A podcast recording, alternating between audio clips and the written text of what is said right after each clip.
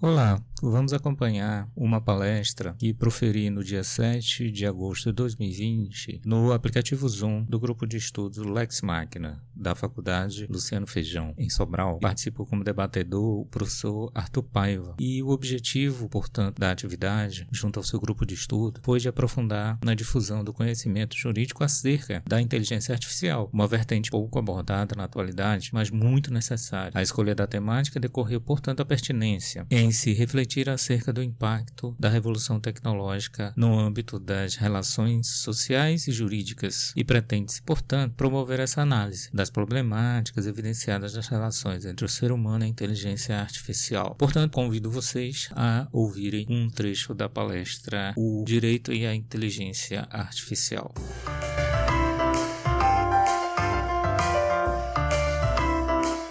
é, as interceptações, que é aquele momento em que a polícia, né, autorizada judicialmente, é, intercepta uma, uma, comunicação telefônica, até que momento se pode confiar naquele, naquela voz, já que existem programas hoje que imitam a, a voz humana. Né? Ah, então, isso é um problema que o direito vai ter que trabalhar. A interação com o direito civil é ampla, né? eu trouxe aqui só uns pequenos pontos para trabalhar, mas no direito civil a gente tem a questão da, do direito de propriedade, os nossos dados pessoais, eles são bens, eles são coisa, é, é, qual é a diferença do bem, é, da coisa, eu posso ir atrás da coisa, eu posso ir atrás dos meus dados, é, é, os meus dados valem dinheiro, é, eu tenho direito de sequela para ir atrás desses dados. Veja que eu estou levantando aqui uma série de questões que, que depois o grupo de estudo pode aprofundar, são questões muito impactantes entre o direito e essas novas tecnologias. É, impacta, portanto, na propriedade, impacta, obviamente, na privacidade, que esse é o tema central quando a gente trabalha as novas tecnologias, o como a nossa privacidade está invadida e isso tem é, efeitos no campo do direito civil. No campo dos contratos, nós temos o próprio contrato é, smart contract, os contratos inteligentes, aqueles contratos em que não tem intervenção do ser humano, a gente vai falar também sobre ele. É, a própria, o próprio conceito de sujeito, né? nós temos hoje os robôs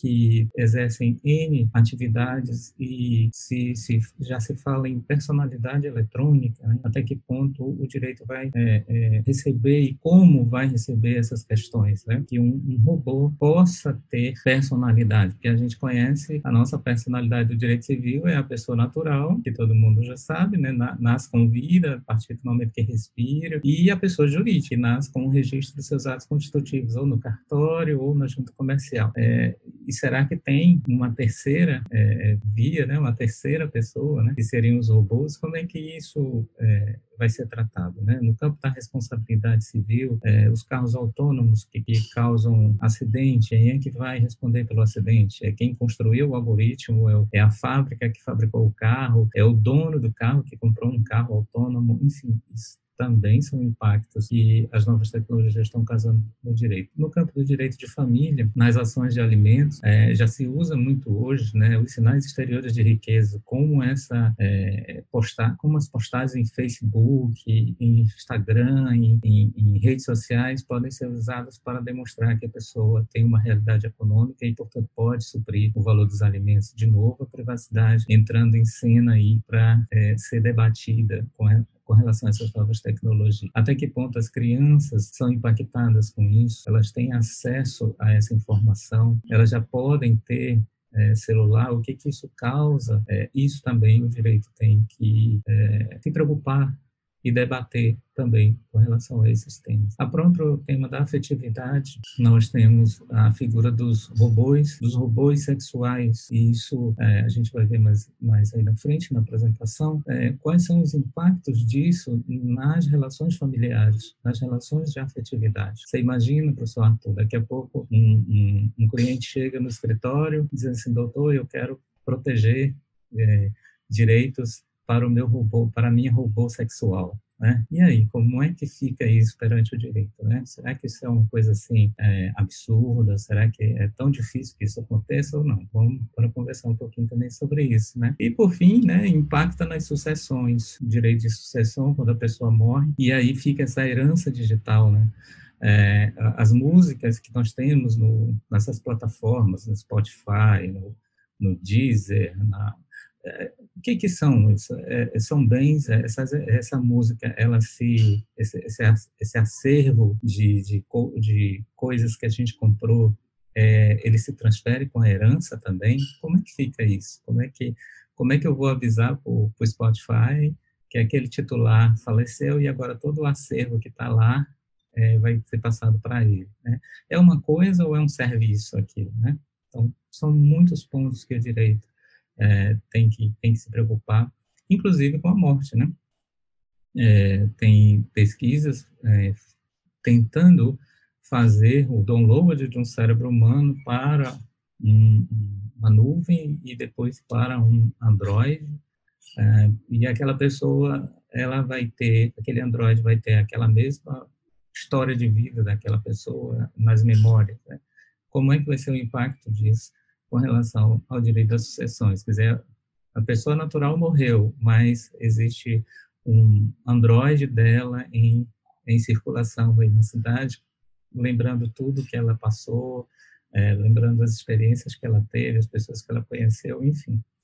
Como é que o direito vai tratar isso? Então, assim, separei assim, alguns pontos, professor, mais é, para a discussão mesmo, para reflexão do que essas novas tecnologias estão impactando. Você vê que desde quando nasce até é, quando a pessoa contrata, quando a pessoa é, adquire e quando a pessoa, por fim, ela morre. Então, essas novas tecnologias, elas estão em todo o, o nosso ser, né? Estão envoltas em todo o, a, a pessoa natural, desde quando nasce até quando falece.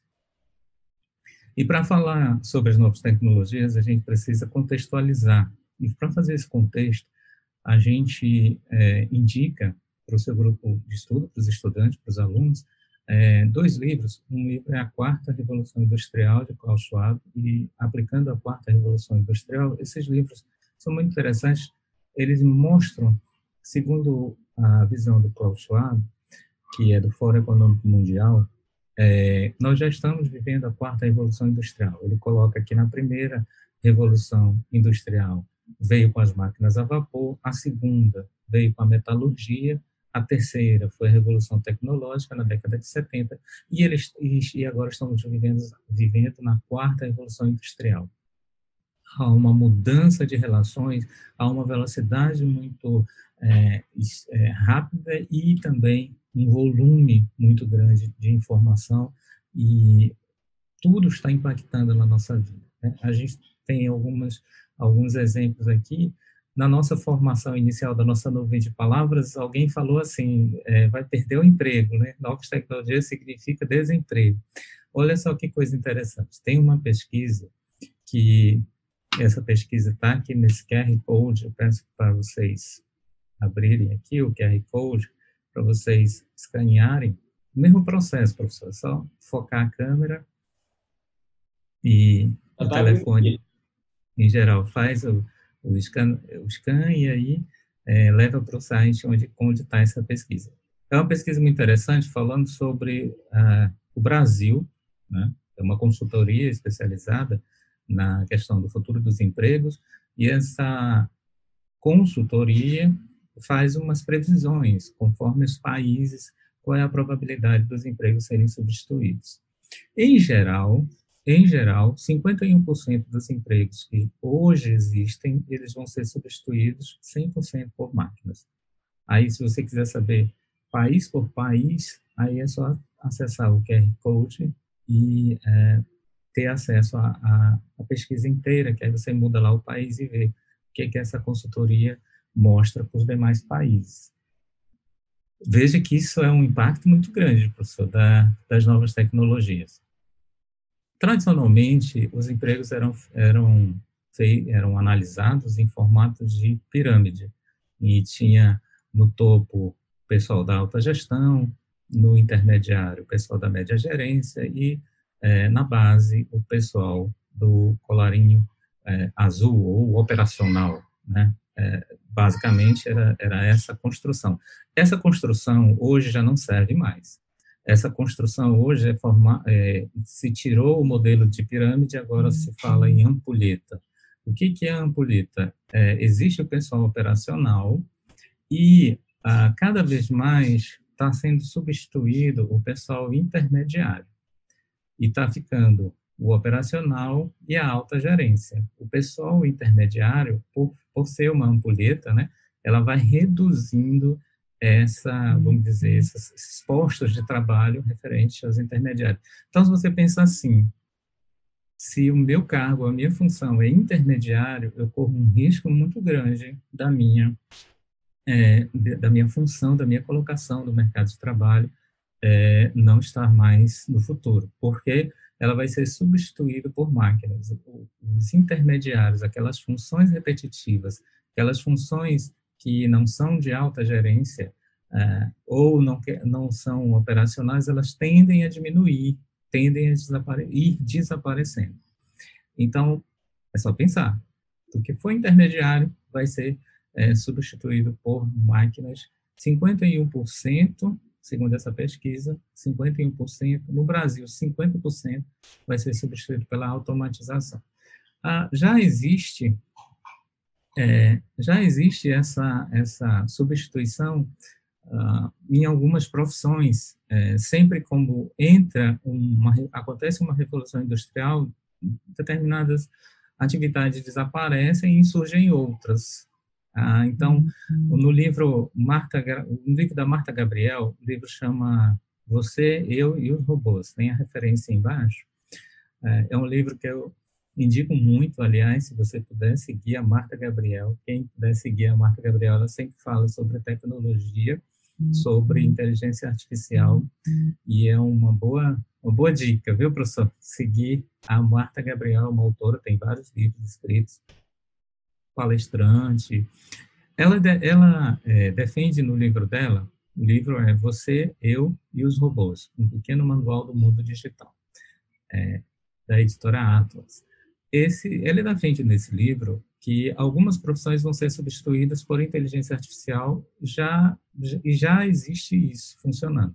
Ela faz uma análise aqui, por exemplo, web designer, o que é o web designer? É aquela pessoa que constrói sites de internet, com e-page, então, é, hoje em dia não precisa mais contratar um web designer, um profissional para construir um site. Já existem plataformas de inteligência artificial que fazem isso é, sozinhas, né? Aí ela indica o Degree, que é um, uma plataforma para essa finalidade. Marketing digital também, ela indica a plataforma existente. Um gestor de escritório, você não precisa mais contratar um gestor de escritório, já que já tem também uma plataforma de inteligência artificial para fazer isso. Um professor, olha aí, professor, já existe plataformas para fazer o que um professor faz, né? Ou, ou parte do que um professor faz.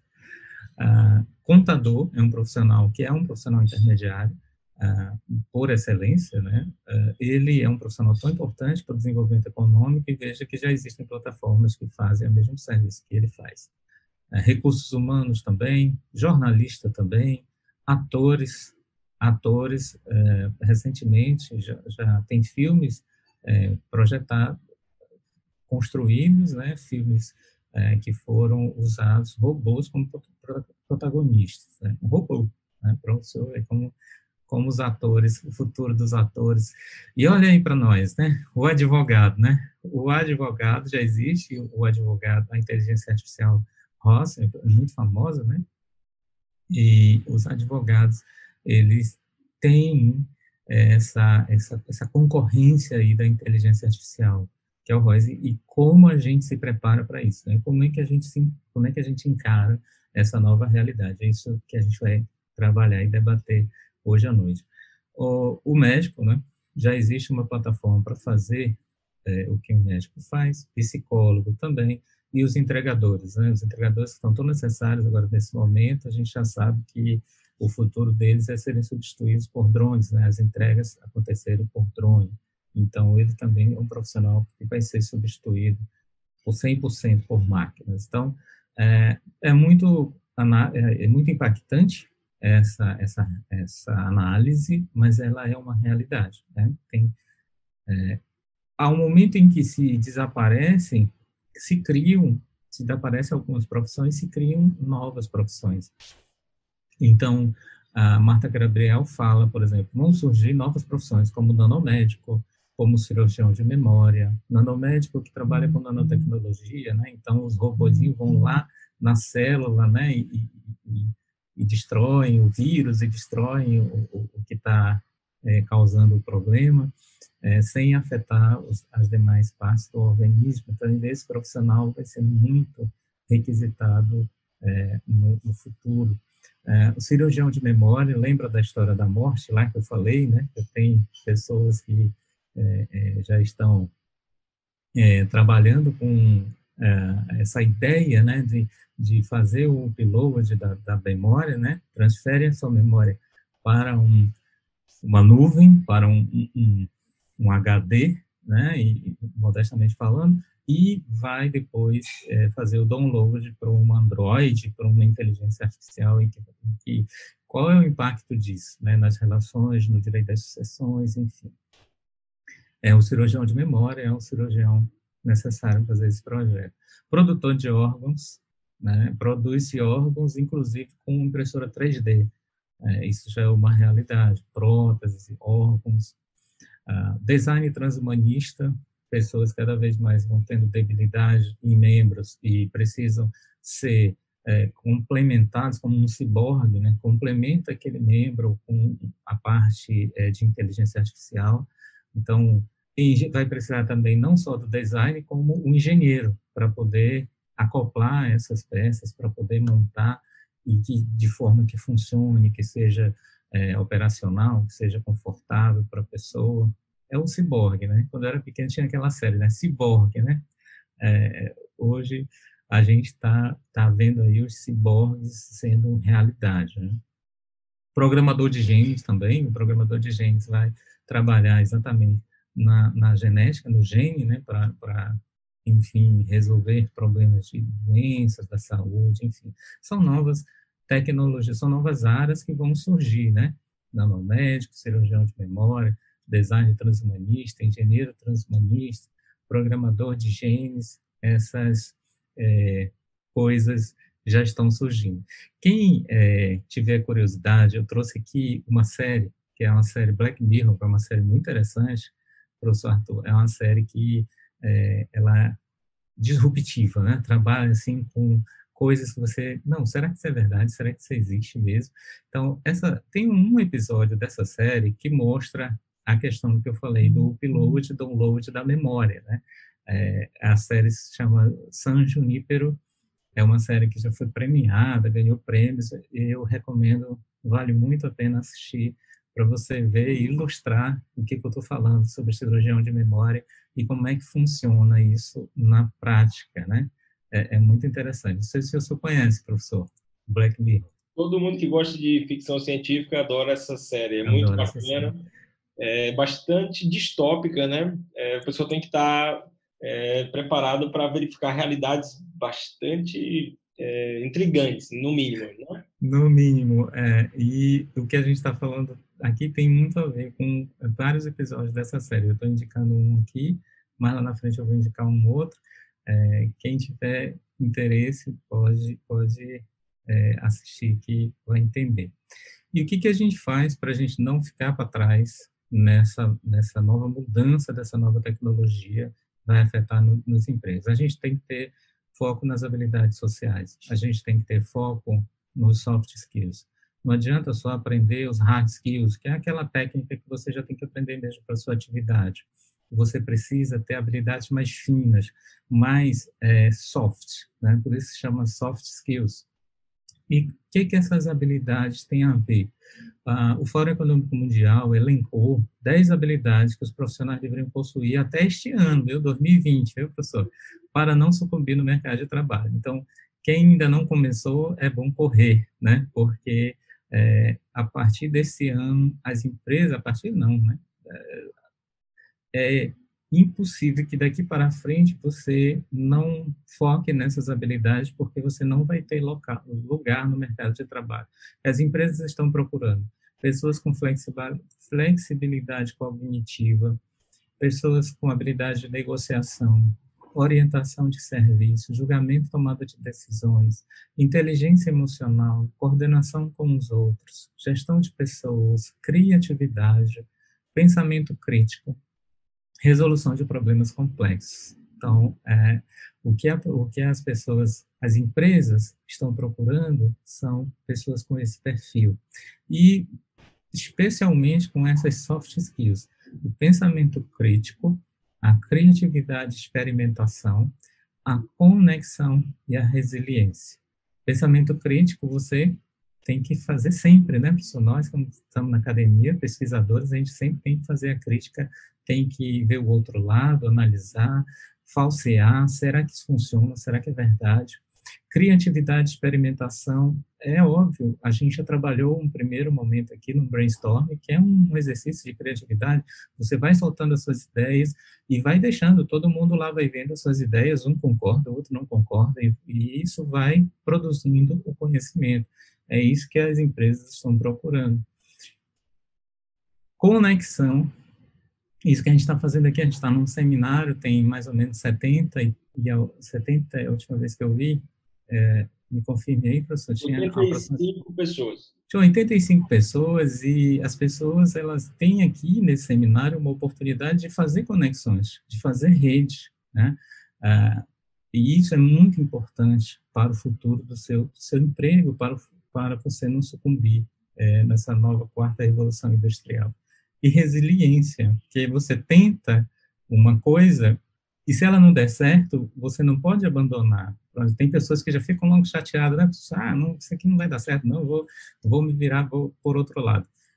Se você desistir no primeiro obstáculo, a empresa não vai te contratar. Então, o importante é que você tenha persistência, seja resiliente, não deu certo dessa forma, vamos tentar de outra, vamos ver o que, que falhou, o que, que não deu certo, enfim é um conjunto de soft skills. Não adianta só aprender é, direito civil, direito penal, direito... isso aí é o básico, isso é o hard skill, né? Isso aí é a técnica que você já tem que aprender mesmo para se pensar em ter uma colocação no mercado de trabalho. Quando você já conseguiu ela, você vai, vai ser exigido essas soft skills para que você não sucumba. Então, fica aí a dica, né?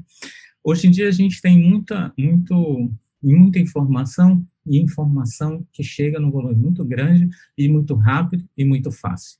E aí a Marta Gabriel fala que isso é o chamado, é, isso causa o efeito Google. A informação que a gente recebe de forma muito fácil, ela é esquecida facilmente também, né? Então, como as coisas estão tudo muito à mão, elas não têm sacrifício para conseguir. Você imagina, antigamente, né, pessoa tinha que ver a pesquisa, o professor mandava fazer uma pesquisa de abelha, né? Aí você tinha que ir na enciclopédia Barça, se você não tivesse a Barça, você ia na La Russa, se você não tivesse, tinha que ir lá na biblioteca pública da, da cidade ou da, da universidade, enfim, fazer a pesquisa sobre a abelha, né? É, hoje em dia, não, você digita uma palavra aí no Google e o Google te dá milhões aí de resultados, ou seja, chegou muito fácil. E essa informação que chega muito fácil, é, pelo efeito Google, ela vai fácil também, né? O que vem fácil, vai fácil, né? Já diz aquele ditado, né, professor? O que vem fácil, vai fácil.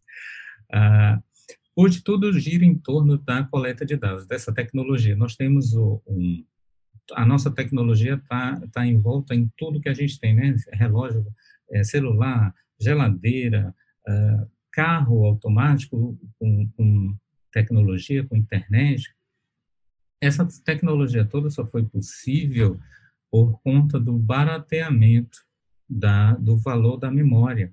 Ah, eu trouxe aqui uma comparação do site Tecmundo, 1 GB de memória custava, em 1980, 193 mil dólares. 1 GB de memória, professor. Então, você imagina naquela época, se eu tivesse um celular, né, eu não tinha, obviamente, mas se tivesse, se o senhor tivesse é, 16 GB de memória, que geralmente é hoje a memória que tem nos telefones, né, 16 GB, 32 GB, você era um milionário, né, professor? Porque 1 GB custava 193 mil, imagine 16, né? É, 16 Com certeza, professor. pois hoje, a, a, essa memória barateou tanto, barateou muito, que ah, custa centavos, né, 0,7 é, centavos é, é, o que custava 193 mil dólares. Então, esse avanço tecnológico muito grande, ele se deve também a uma redução material do custo da memória.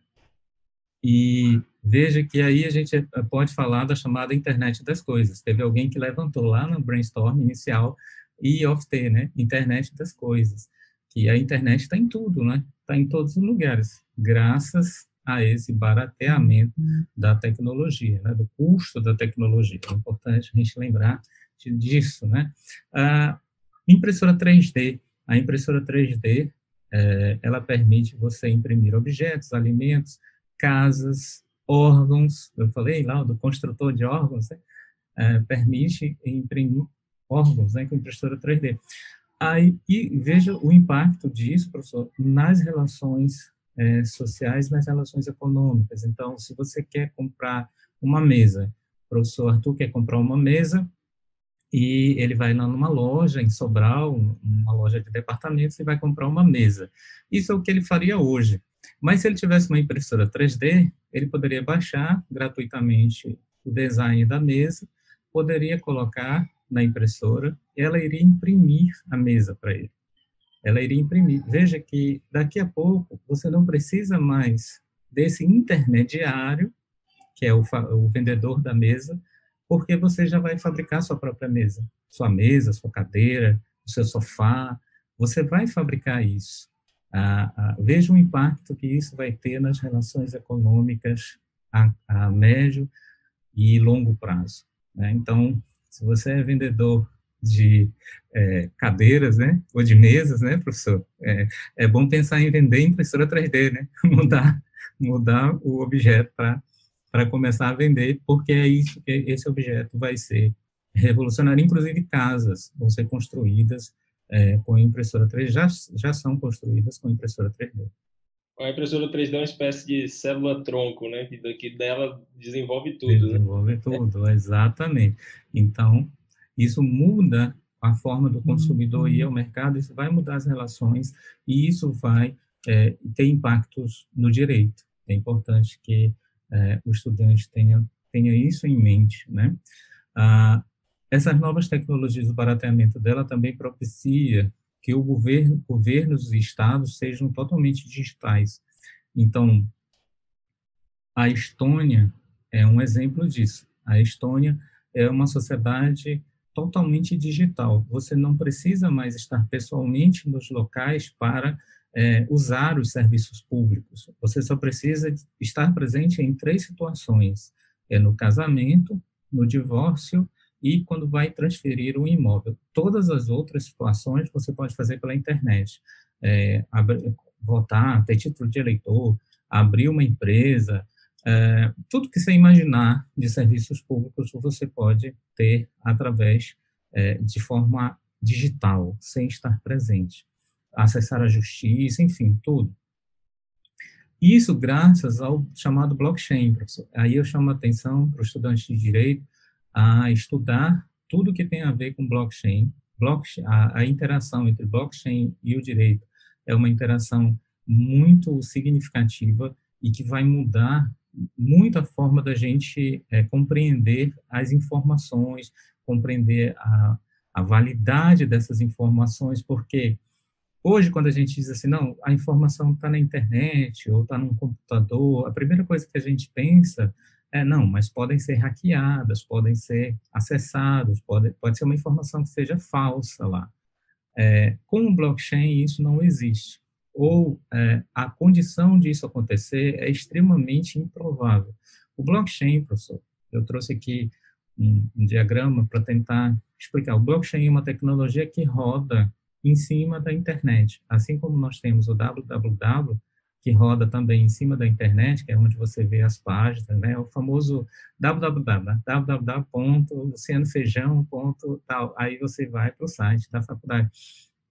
Isso é uma tecnologia que roda em cima da internet, www. O blockchain também é uma tecnologia que roda em cima da internet. E blockchain, o nome já diz, né? São cadeados, são uma corrente de cadeados encadeados, são blocos de cadeados que eles estão encadeados e aí que eu falo da questão do hackeamento, professor. Porque para você conseguir hackear a informação que está numa rede de blockchain, você teria que atacar todos os pontos ao mesmo tempo. Porque quando uma informação entra num ponto, ela é replicada para os demais. Simplificando aqui para a gente entender, né? Quando uma informação entra, os outros computadores têm essa informação de forma fidedigna, criptografada e tal. E quando um hacker, por exemplo, consegue acessar um desses pontos, ele sai da, da corrente, ele sai da rede, mas não é, causa problema de integridade com os demais. A informação fica salva, a informação fica fidedigna. E isso tem impactos significativos, professor. Tudo que o senhor imaginar que precisa comprovar uma informação pode ser usado a rede blockchain, porque ela é é, entre aspas, imune a falsificações, a ataques de hackers, porque a força econômica que você precisaria, o investimento que você precisaria para atacar todos os pontos ao mesmo tempo, porque esses pontos estão espalhados em vários locais, eles não estão geograficamente num servidor, num local específico, eles estão espalhados muitas das vezes por uh, vários locais do mundo, né, dependendo da rede blockchain é, que você estiver falando, eles estão espalhados em vários locais. Então, a, a força mesmo de energia elétrica que seria necessária para esses computadores atacarem simultaneamente todos esses pontos é incalculável. É coisa assim, é, em termos é, de hipótese, você, como se você precisasse de um milhão de, de, de, de reais para conseguir um real. É uma proporção assim inimaginável. Então, isso não estimula ataques de hackers, porque teria que ser uma, um ataque simultâneo, massivo e é, exitoso, né? E, e é, custa muito caro isso. Então, pense aí, professor, tudo que o senhor imaginar que precisa validar uma informação, e ela tanto na rede blockchain, essa informação vai ser fidedigna. Então, por exemplo, o papel que o cartório faz hoje, né? os tabeliões de notas, os notários registradores, eles, o papel que eles fazem hoje é basicamente isso, né? Autenticar que aquela informação é fidedigna, autenticar que aquela é, assinatura é verdadeira. Se esse processo já está no blockchain, se essa confirmação de que aquela informação é fidedigna, é verdadeira, já está no blockchain, você elimina esse intermediário. Lembra que eu falei lá, professor, dos intermediários estão, tendem a desaparecer? Um dos intermediários na área jurídica muito é, pensado é o tabelião notário registrador. Essas pessoas, elas uhum. tendem a perder é, a, o espaço por conta do blockchain. Então, eu recomendo muito que, que se estude é, as interações entre blockchain e o direito, porque vocês vão ouvir muito falar em blockchain. Né? Já estão ouvindo e vão ouvir bastante falar em blockchain. E uma, uma, talvez você não tenha ouvido falar em blockchain, mas você já ouviu falar em Bitcoin. Né? A Bitcoin é, é, uma, é um dos usos da, da, do blockchain. Então, o que, é um Bitcoin? Né? Bitcoin, Bitcoin é moeda e Bit é a menor unidade tecnológica de medida. Então, a ideia do Bitcoin, ah, quem pensou nisso foi uma, entidade, ninguém sabe se é uma pessoa ou se é uma entidade, né? chamada Satoshi Nakamoto. E, e é um mistério né, que envolve é, quem criou é, a blockchain, né? E quem criou essa, essa, essa possibilidade dessa moeda eletrônica, essa moeda digital circular. Então, imagine que eu é, vá transferir 100 reais para o professor Arthur, viu, professor Arthur? Vou transferir 100 reais para o senhor. Aí, hoje, como é que eu faço? Eu tenho que ir no meu banco, avisar para o meu banco, se meu banco transfira 100 reais para o banco do, do professor Arthur. Aí o meu banco vai e transfere para o banco do professor Arthur e o banco do professor Arthur entrega para ele, pronto, tem 100 reais na mão dele. É, você já pensou de eu eliminar os bancos nessa história? Veja que revolucionário isso, professor. Tanto a informação na blockchain, ela é verdadeira. Então, o que que, o que, que passou a acontecer com os bitcoins? É, por que, que ganhou tanta relevância assim o Bitcoin? Porque eu vou transferir agora 100 reais o professor Arthur, eu não transfiro mais 100 reais, eu transfiro bitcoins. Eu vou transferir um bitcoin para o professor Arthur, ah, e ele vai pegar com essa moeda virtual ele vai lá na padaria comprar o que ele quiser na padaria, ou ele vai na pizzaria comprar uma pizza, enfim, a, a pessoa da pizzaria recebe esse, essa moeda virtual, e com essa moeda virtual, a pessoa da padaria vai no fornecedor de, de, de pão, de trigo, enfim, e paga o fornecimento, com Bitcoin. Ou seja, é uma moeda que circula e em todos os lugares, quando ela está entregue, a, a pessoa tem a certeza de que ela é verdadeira, de que não é uma, não é uma fraude, que não é falsa em si. Então, professor, é, não dá para eu lhe dar um Bitcoin, porque o valor de um Bitcoin é 54 mil reais, né? É muito, não dá não, professor. Mais uma fraçãozinha, é por, por isso, porque ficou tão é, conhecido e tão fácil você eliminar o agente bancário muita gente procura isso, porque você elimina custos, tem validade, aquela moeda é, é, tem valor jurídico, tem valor legal, e você elimina o intermediário. Volta a lembrar, professor, todas as profissões que você imaginar que tem um intermediário, elas tendem a desaparecer. Você não precisa mais do banco, porque você tem o Bitcoin. E daí começam a aparecer N, N outras é, construções em que você vai imaginar que o intermediário vai desaparecer. Ah, como a gente consegue um Bitcoin? Ou a gente compra, né? Aqui eu trouxe uma cotação de 54 mil reais de um Bitcoin, é muito caro. Ou a gente compra, ou a gente minera Bitcoin. Geralmente se compra fração, né? 0,000 alguma coisa de um Bitcoin, porque ele é muito caro. E, ou então a gente minera. A mineração, eu trouxe aqui uma, uma mineradora de bitcoins. Já, já tinha visto mineradora de ouro, mineradora de, de diamante, agora mineradora de bitcoin. Nunca tinha visto. Essa é considerada uma das maiores minas de bitcoin do mundo. Né? Então, como é uma mineração de Bitcoin. Né? Tem um, vários hacks de computadores, tem ali o pessoal para fazer a manutenção, a limpeza, conservação, mas tem ali é, vários hacks de computador. O que, que esses computadores ficam fazendo? Lembra que eu falei que era um conjunto de cadeados encadeados, e cada ponto desse cadeado é um ponto do Bitcoin, é um, um ponto do, do blockchain, melhor dizendo, é um ponto do blockchain. Esses computadores, quando entra uma informação na rede, os computadores ficam tentando fazer uma série de cálculos para validar essa informação. Vários cálculos criptografados, eles ficam é, tentando validar. O primeiro computador que consegue validar, ele recebe uma bonificação. Aí ocorre uma corrida desenfreada quando uma informação entra na rede para todo pro, todos os computadores que estão na rede quererem validar aquela informação e cria uma corrida desenfreada, porque o primeiro que conseguir é, validar aquela informação, ele vai ser bonificado. Pronto, aí os outros não precisam mais correr atrás, só replica. Quando tiver uma outra informação, aí vai atrás, cria uma corrente, é uma corrida, é uma corrida do ouro, né? Como se fosse aquela corrida do ouro, é, é tipo isso. Então, tem muitos computadores, gastam muita energia, então eles geralmente instalam minas de Bitcoin, mineração de Bitcoin, onde a energia é barata. Essa daqui fica na Mongólia, se não me engano, é Ordos, na Mongólia é onde a energia é barata, onde a mão de obra é barata e você consegue Bitcoin.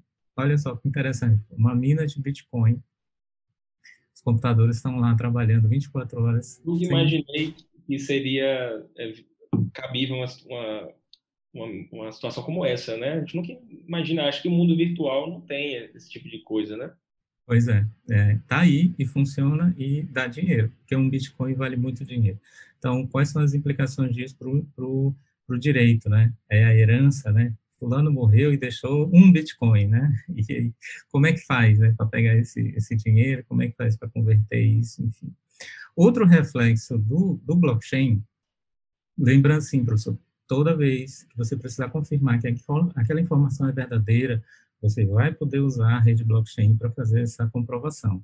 E isso muda muita coisa no direito. Porque muita coisa, se eu pensar assim, o processo, qual é a função do processo? A função do processo é reconstruir o passado, o juiz vai ouvir testemunha para reconstruir uma narrativa, uma história que aconteceu e que é, não está provada, e por isso tem que ter prova, né? tem que ter uma audiência, tem que ter documentos, etc. Todo o processo está orientado para isso. Se você, se você agora permite uma, uma tecnologia chamada blockchain, que está na rede, funciona, é onde correm os bitcoins. Bitcoin é um tipo de moeda, tem várias outras moedas virtuais. É, funciona, é indevassável, ou seja, a informação que está lá é verdadeira. Qual é a utilidade de audiência de instrução, professor? Qual é a utilidade de ouvir testemunha? Qual é a utilidade de ver documento? Veja que isso vai mudar o direito processual, isso vai mudar a função do próprio judiciário, que tem que ser, que re, tem que ser repensado. Eu trouxe um exemplo aqui dos contratos inteligentes. Que é um contrato inteligente, um smart contract? É um contrato em que é, não tem participação do, de humano, só a contratação, obviamente, né? mas após a contratação, ele se desenvolve totalmente de forma eletrônica, sem a participação de um humano. Veja, por exemplo, você pode imaginar aquela máquina que a gente bota um dinheiro lá e, e recebe uma Coca-Cola, você já viu aquelas máquinas automáticas? Você bota um dinheiro lá, a, o fornecimento do produto acontece sem a intervenção de nenhum humano.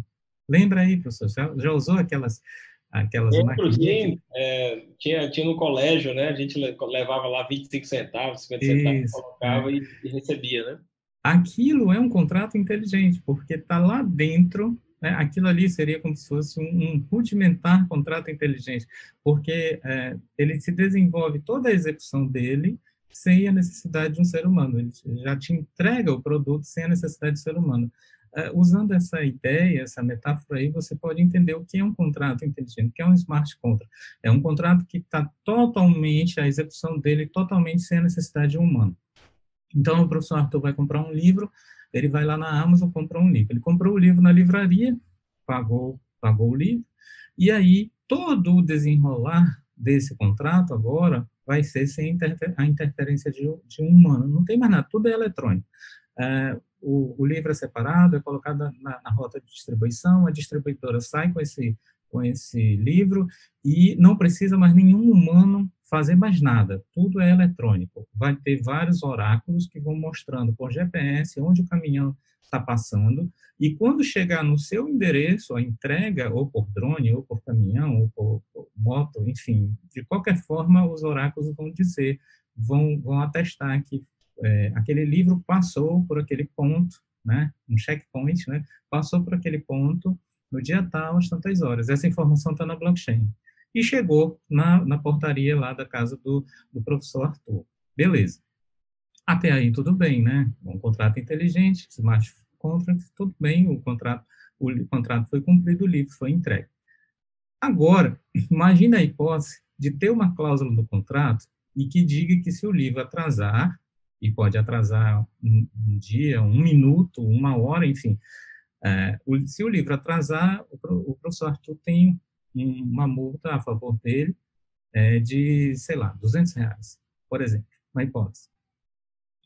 E aí, imaginamos que aconteça essa hipótese, num contrato inteligente. Lembrando que todas as informações estão na blockchain que, que significa? São indevassáveis. É impossível de você repudiar aquelas informações, de você questionar aquilo, é, pelo modo como eu já, como eu já expliquei para vocês, sim, simploriamente, né? bem simplificadamente. Obviamente, tecnicamente, é muito mais complexo. Mas, simplificadamente, as informações estão lá e são indevassáveis. E aí, a, a, o, o livro chega atrasado, professor. O livro chegou atrasado. O senhor é credor da multa de 200 reais. Você não precisa mais ter provas, é, documento, é, foto, você não precisa mais ter nada disso, porque o próprio contrato já identificou que é, o seu produto chegou atrasado, portanto, aquela informação é fidedigna, é verdadeira, é incontestável, você já vai para o judiciário, se a empresa negar, não quiser, ou se recusar a cumprir um contrato, você vai para o judiciário apenas para o judiciário cumprir aquela multa, porque ele não precisa mais, o juiz não precisa mais designar audiência, ouvir testemunha, ver documentação, não precisa mais nada, porque o contrato já está dizendo para ele que aquele, aquele livro chegou com um atraso e o professor Arthur é credor de 200 reais. Veja como vai mudar toda a, a sistemática que a gente tem hoje sobre a produção de provas, especialmente no direito de consumo, é, com esses contratos inteligentes, com os smart contracts. Uma espécie de quase que uma presunção absoluta, né? É uma presunção, exatamente, porque é incontestável aquela informação por conta da própria arquitetura do blockchain não permitir é, vulneração daquela informação. E os oráculos vão, vão mostrando que aquele produto passou no GPS, por GPS, localização é, também incontestável, quando o GPS afirma que você está num lugar, você está naquele lugar, ou seja, é, é, obviamente, né, que você passou por aquele lugar. Então, é, de fato, aquela informação contestável, veja como isso vai revolucionar o, o, a produção da prova, o próprio processo, é, a necessidade de petições, petição inicial, de produção de documentos, você não precisa mais fazer nada disso. Então, assim, smart contracts, contratos inteligentes, nós, operadores do direito, advogados, precisam conhecer os contratos inteligentes e, assim, é, o contrato inteligente, na verdade, é um algoritmo, é um programa que vai dizendo ó, se acontecer tal coisa, acontece tal coisa, né? Algoritmo é uma palavra que assusta muita gente, mas algoritmo, simplificando, é como se fosse uma receita, você vai, uma receita de bolo, você coloca os ovos, coloca o trigo, coloca isso, você parte, depois isso, espera tantos minutos e tal, assando a tantos graus, ou seja, é um passo a passo. Algoritmo é, simplesmente falando, simplificadamente falando, é um passo a passo. Então, uma, o algoritmo do contrato inteligente, dos smart contracts, vai dizer se vai acontecer isso, depois vai ter que ir para a distribuidora, depois vai para a transportadora, depois é, vai ser entregue, e se for entregue fora do prazo, vai acontecer a multa. Já está tudo explicado, já está tudo programado. Inclusive, eu, essa ideia de algoritmo, né? Às vezes é difícil de conceituar, mas eu tento imaginar o algoritmo como uma espécie de fórmula do Excel, né? Só para tentar ilustrar. Você define uma fórmula, às vezes uma fórmula mais simples ou mais complexa, e diante de certas informações, certos dados, certas circunstâncias, você vai ter um resultado. Então, a ideia é, do, do, algoritmo, acho que perpassa, assim, ilustrativamente por uma fórmula do Excel, digamos é. assim. Agora, a diferença do Smart Contract é que essa informação colocada dentro da fórmula do Excel não precisa da interferência humana. A própria inteligência artificial vai dizer, vai identificar que o caminhão passou naquele checkpoint, naquele ponto, que vai ter um oráculo lá na sua, na sua residência e vai atestar que o livro chegou lá. Né? Ou seja, não precisa mais de ninguém, não precisa se eu chamar o porteiro para ser sua testemunha de que o livro chegou atrasado, ou o entregador para que ele confesse que o livro chegou atrasado, acabou, não precisa mais disso. O, o contrato inteligente já vai dar isso tudo para você. E agora eu, advogado, como é que eu faço, professor? Eu é, vou, é, como é que eu faço um contrato inteligente, né? Eu preciso me inteirar. Obviamente, eu não preciso fazer um curso de tecnologia da informação, de análise de sistema, não, não preciso fazer isso. Uhum. Mas eu preciso entender e compreender como é que é a lógica do contrato inteligente. Porque eu vou contratar, eu vou fazer na minha banca de advocacia, vocês, alunos, estão se formando, vou fazer na minha banca de advocacia contratos inteligentes. E eu preciso é, compreender como que isso funciona. Eu vou contratar um, um especialista em TI, um analista, alguém para fazer esse contrato inteligente, mas as diretrizes quem vai dar sou eu, profissional jurídico. Eu sei quando é que corre a multa, em, em situação, qual é a percentagem, etc., porque eu tenho esses, esses hard skills, né? essa, essa conceituação básica do direito dos contratos, direitos das obrigações, inadimplemento, etc., e eu contrato um é, especialista em TI para fazer o algoritmo, né? Eu vou ter que trabalhar com contratos inteligentes, sim, é a realidade, e muito breve, né? Muito breve. É, algoritmos estão em todo lugar, já que a gente está falando deles, né? Algoritmos estão no, no, carro eletrônico, no Waze, no spam do seu correio eletrônico, é, já é um algoritmo que identifica ali se aquela informação é relevante ou não. Algoritmos estão em todos os lugares. Eu trouxe aqui um exemplo da lanchonete do McDonald's. No McDonald's, é, tem um algoritmo que lê a placa do seu carro, viu, professor Arthur? Você, a próxima vez que você for no McDonald's, pode estar funcionando esse algoritmo. É, ele lê a placa do seu carro e coloca naquelas televisões, quem já foi na, na lanchonete uhum. McDonald's sabe, né? Tem umas televisões que ficam mostrando aqueles sanduíches, né? Aquelas promoções, aquelas coisas geralmente muito grandes, né? Quando a gente vai ver, não é tão grande assim, mas enfim. Aí, é, olha só, pessoal, ele já identifica pela placa do seu carro qual é o seu sanduíche preferido, qual é o que o senhor costuma comprar, e ele já coloca lá no anúncio, naquele, naqueles televisores, é, usando inteligência artificial. Ela coleta a placa, lê a placa do seu carro, já identifica qual é o que o senhor gosta e já coloca ali. A, tem, a probabilidade de o senhor comprar é muito grande, porque é, ela, ela já conhece o seu gosto e já é, identifica ali. Você se sente assim, mas, poxa, olha, tá na promoção que eu gosto de comprar e tal, não sei o quê. Não tem sorte, né? Tem muita sorte hoje, né? nada. Não é nada de sorte, é algoritmo que isso já funciona é, no McDonald's para aumentar as vendas, né? A intenção deles é aumentar as vendas. Né? Tem aqui a fonte é, para depois vocês olharem. Os nossos dados, isso já faz a gente entrar na ideia de privacidade, né? Os nossos dados nessas novas tecnologias, eles são vendidos, eles valem dinheiro, né? A grande preocupação com a privacidade é como, como a gente controla o que fazem com os nossos dados, né? Então, a Anistia Internacional fez um levantamento há um tempo atrás e descobriu que os nossos dados são vendidos por 7,5 centavos de dólar. Ah, geralmente, esses, dados, nossos dados são usados para credit score, para monetizar serviços, para personalizar conteúdo de marketing, como aquele exemplo lá do McDonald's. São nossos dados, são nossos dados. Né? E, e, e, como é que uma outra pessoa ganha dinheiro em cima de uma coisa que é nossa, né? Que é os nossos dados são nossos. Aí, eles são bens ou não são, né? São propriedade ou não são.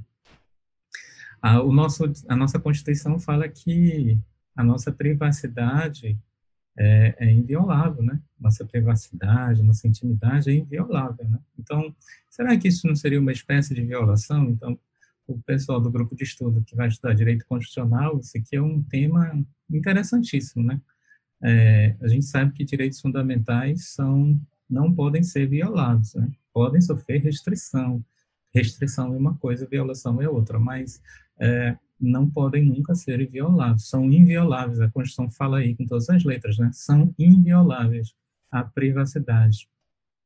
E aí, como é que fica, professor, do ponto de vista do direito constitucional? São temas para debater, né? Temas que eu trago aqui para o seu grupo de estudo para debater a questão da privacidade. Nossos dados são vendidos.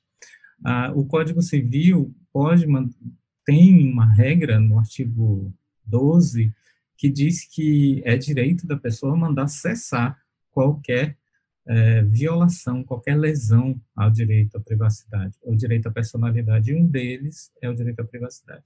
Então, assim, o direito, ele tem uhum. ferramentas para que se possa corrigir abusos que sejam feitos com relação ao direito à privacidade. É, com relação ao direito à privacidade, quando a gente estuda essa temática, tem um caso muito curioso, que é o caso da Target Corporation. A Target é uma varejista e ela, nos Estados Unidos, e aconteceu um caso curioso. É, olha a, a, matéria aí. Varejista, no, varejista norte-americano descobre até gravidez de clientes com a ajuda de software. Olha só o que aconteceu nesse caso, professor Arthur é, chegou na casa de um consumidor americano, lá de um senhor americano, começou a chegar na casa dele umas correspondências falando sobre carrinho de bebê, sobre fralda descartável, roupa de grávida, vestido de grávida, etc. Aí ele pegou o telefone e ligou para quem estava mandando esse telemarketing, né, essas correspondências para publicidade, que era a Target. Ele ligou para ela e disse assim, olha, é, por que, que vocês estão mandando essas coisas aqui para casa? Não tem ninguém grávido aqui em casa por que vocês estão mandando isso? Aí a atendente falou assim, sabe o que que é? O senhor tem uma filha adolescente, não tem? Tem. Essa, a sua filha acessou um site assim, assim, perguntando sobre coisas de grávida, sobre carrinhos de bebê, sobre é, fralda descartável, sobre gravidez. Então, o nosso sistema reconheceu que ela estaria grávida.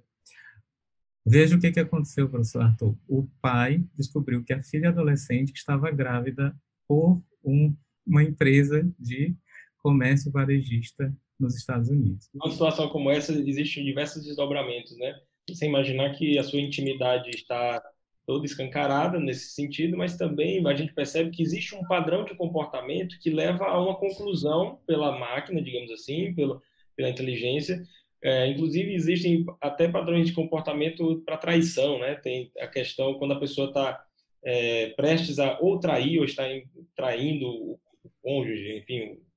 Sim, eu trouxe, eu trouxe aqui, eu trouxe aqui o, o, o para você saber como, o quanto eles sabem a nosso respeito. Eu fiz aqui, trouxe um endereço para você copiar e digitar no seu no seu navegador aí é, minhaatividade.google.com/barra minhaatividade, né? My Activity.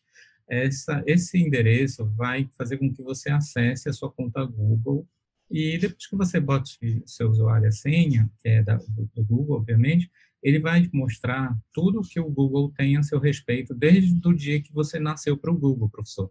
Desde o dia que você nasceu para o Google, desde o primeiro dia que você criou uma conta Google, ele tem registrado lá por padrão, ele tem registrado lá todos os sites que você visitou, todas as consultas que você fez, todas as fotos que você mandou, to todos os lugares onde você passou.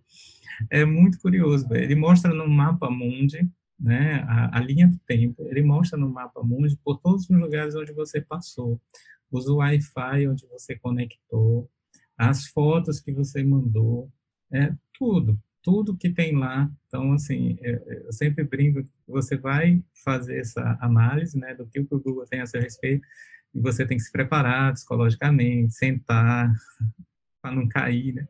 Você tem que estar sentado numa cadeira e acessar no seu computador, né, de preferência sem ninguém perto para você ver. Existe um grande olho que tudo vê aqui, né? Exatamente, ele, vê, ele verifica tudo. É, por quê? Porque é, todas essas informações, como eu expliquei a, ainda há pouco, elas valem dinheiro. O Google diz até que você pode parar com isso, ou seja, parar com que ele rastreie as suas informações. Ele até diz que pode parar, mas assim, a gente, no nosso íntimo mesmo, é, você, professor, iria parar com uma coisa que está lhe dando dinheiro? É até de se pensar, será que realmente o Google vive disso? Ele não vende nada, ele vive de informação. Ele vende publicidade, né? Ele não, não vende nenhum produto físico, ele vive de informação. E ele permitir que você pare de dar informação para ele é como se, é, uma metáfora, né? matasse a galinha dos ovos de ouro. Então ele diz lá que você, que você, se você não autorizar, ele para de coletar informações a seu respeito. Eu particularmente acho muito pouco provável que isso vai acontecer. Mas ele diz lá, né, que está lá para é, que está lá para parar, né, para parar para ele não parar de coletar. E aí veja só curioso, um celular ele tem no mínimo quatro formas de descobrir onde ele está, de ter a posição geográfica. Ele, ele descobre geralmente onde ele está pela posição mais clássica, que é um GPS, né? Pelo GPS, ele descobre onde ele está. Aí você desliga o GPS. Não, agora o Google não sabe onde eu estou. Não adianta muito, porque tem o Wi-Fi, né? O Wi-Fi, todo Wi-Fi sabe onde ele está. Está ligado a um provedor que sabe onde, onde você está. Então, o Google também sabe onde você está. Aí você desliga o Wi-Fi e diz, agora eu vou usar o 3G. Agora não tem como o Google me achar. Não tem, não tem como, porque o 3G está ligado a uma antena, é um, seu equipamento é um instrumento de rádio, ele está mandando, recebendo, mandando, recebendo a todo momento. Então, ele sabe, pela distância e pela intensidade do sinal que ele está recebendo, ele sabe de qual antena ele está conectado. Ele sabe, inclusive, a distância aproximada que você está dessa antena, portanto, o Google sabe onde você está, não adianta. Então, agora você desliga o, desligou o GPS, desligou o Wi-Fi, desligou o 3G, agora ele não me localiza mais, né, professor? Não, localiza, porque se ele ainda estiver ligado, ele é um aparelho de rádio e ele continua emitindo sinais de rádio, e se tiver um outro próximo, eles ficam conversando, professor. Olha que curioso. Se tiver um outro telefone próximo, ele fica emitindo e recebendo sinais daquele telefone que está próximo. E se o telefone do próximo, do seu próximo, uhum. estiver com tudo ligado, o Wi-Fi, GPS, etc., pronto, o Google sabe onde você está. E aí, na hora que você religar todas essas informações, ele remete para lá, para a minha atividade, né? Minha conta Google. Olha só que coisa curiosa. Não sei se já aconteceu com o senhor, de repente, num restaurante ou em algum lugar, e, e, que você chega e você tem a senha do Wi-Fi, mas o seu amigo não tem a senha do Wi-Fi. E se você aproximar os dois telefones, o seu amigo está querendo a senha do Wi-Fi e você tem essa senha do Wi-Fi. Você aproxima os dois telefones, automaticamente o seu telefone, professor Arthur, vai aparecer uma mensagem dizendo assim: Fulano está querendo compartilhar o Wi-Fi. Você quer dar o Wi-Fi para ele? Como é que eles se comunicaram se nenhum, nenhum, nenhum falou nada para o outro? Não sei se já aconteceu esse, essa experiência. Às vezes acontece, né? Você está aqui com, com o iPhone e o MacBook próximo, e aí, na hora que você, você, simplesmente clica, ele já, já, já entende que você quer compartilhar a senha. Bom, exatamente, é isso que acontece. E se tiver um outro iPhone também, vão fazer a mesma coisa. Ou seja, eles conversam um com o outro. Né? Eu, eu, eu assisti uma palestra uma vez do professor Lai Ribeiro falando que uh, ele desliga o celular. É a única forma dele não ser localizado. Ele desliga o celular. Agora, veja, a gente não tem celular para estar tá desligado, né? Ele desliga o celular, ele só liga na hora de fazer uma ligação e depois ele desliga novamente. Imagina isso no nosso dia a dia. Né? Uma metáfora aqui com o Senhor dos Anéis, né? É o, é o Frodo tirando o anel do dedo. Pois é. Aí não, não é visualizado mais. Pois é, fica, não é mais localizado, não é mais, enfim, nós não, nós não fazemos isso. E aí, o, o que, que o direito tem a ver com isso? É a nossa privacidade, os nossos dados, né? Isso é um bom tema para o grupo de estudo a trabalhar a questão do impacto da nossa, da nossa privacidade. Eu ah, ah, trouxe ah, um exemplo aqui de, de que modo a nossa privacidade é invadida com relação a a essa captação de dados. Né? Um vibrador canadense coletava dados de funcionamento dos, dos usuários é, e dados sensíveis. É, você imagina um professor, um, não, você não vai imaginar, mas sim, vamos, no, por hipótese, né? Um vibrador é, informando em que momento a pessoa chega no clímax sexual. Quanto vale essa informação, professor? Você imagina isso aí? E isso estava acontecendo. O vibrador era conectado a um, ao aparelho do fabricante, né, o, aparelho, o aplicativo do fabricante, o Bluetooth, então ele se comunicava, o vibrador se comunicava com, com o telefone. O telefone, obviamente, estava remetendo os dados para a nuvem, e no final das contas, a fabricante é, acabava sabendo uma informação extremamente íntima, extremamente sensível quanto tempo uma pessoa leva até chegar o clímax é, sexual. Né? Isso aí é o cúmulo da, da invasão de privacidade, professor. Extremamente aí, invasivo, né? Extremamente, extremamente invasivo, e tanto é que a fabricante ela, ela foi é, condenada, né? A fábrica de, de, vibradores foi condenada a indenizar clientes é, por recolher, sem autorização, dados sobre a utilização dos aparelhos. Olha só até que ponto chega a nossa é, invasão de privacidade. E a gente até conversou no, no, doutorado, no mestrado, sobre o Project Vocal, lembra, professor? É, lembro, tem, tem um artigo sobre isso, muito pronto, exato, exato, já tem um programa que imita qualquer voz de qualquer pessoa, né? Lembra que a gente falou lá no começo sobre direito penal, prova? Como é que fica a interceptação telefônica agora? Já que é, a interceptação telefônica com autorização judicial é para captar a voz né, humana. E aí, como é que fica se já tem um, um programa para imitar a voz humana? Alguém pode ser incriminado é, ao montar, numa montagem de, uma, de um diálogo incriminador? É, isso é uma questão para ser trabalhada, né? No direito penal, direito constitucional, mais um tema para o seu grupo de estudo. Estou trazendo aqui vários temas para o seu, seu grupo de estudo para debater aí, para aprofundar. Né? É, tem crimes digitais que a gente já sabe, né? invasão de celular, invasão de conta bancária, esses crimes são curiosos, né? são usuais, que já existem, né? e o direito já tem resposta para isso, o furto, o furto qualificado, é, invasão de dispositivo telemático, lá da lei, Maria, da lei Carolina Dickmann, né? É, mas eu trouxe aqui um, um, um, dado curioso. Uma quadrilha usava drone para roubar casas. Né? O drone era como se fosse um, um, um participante do um participante do crime. Ele, ele dava a, a, as informações se a casa estava desabitada, se a casa estava é, é, tinha alguém, etc., para eles poderem ingressar. Olha só que curioso, né? Os ladrões. Se tem um grupo de pessoas que é, que é engenhoso para esse tipo de coisa, é, são os bandidos, né? Pois é. Avançam aí a tecnologia a seu favor. É a criatividade, né, professor? Criatividade. Lembra lá das soft skills? Criatividade, viu? Exatamente. Criatividade. para o bem, né? Para o bem, não para o mal. Mas é a criatividade, o uso da criatividade.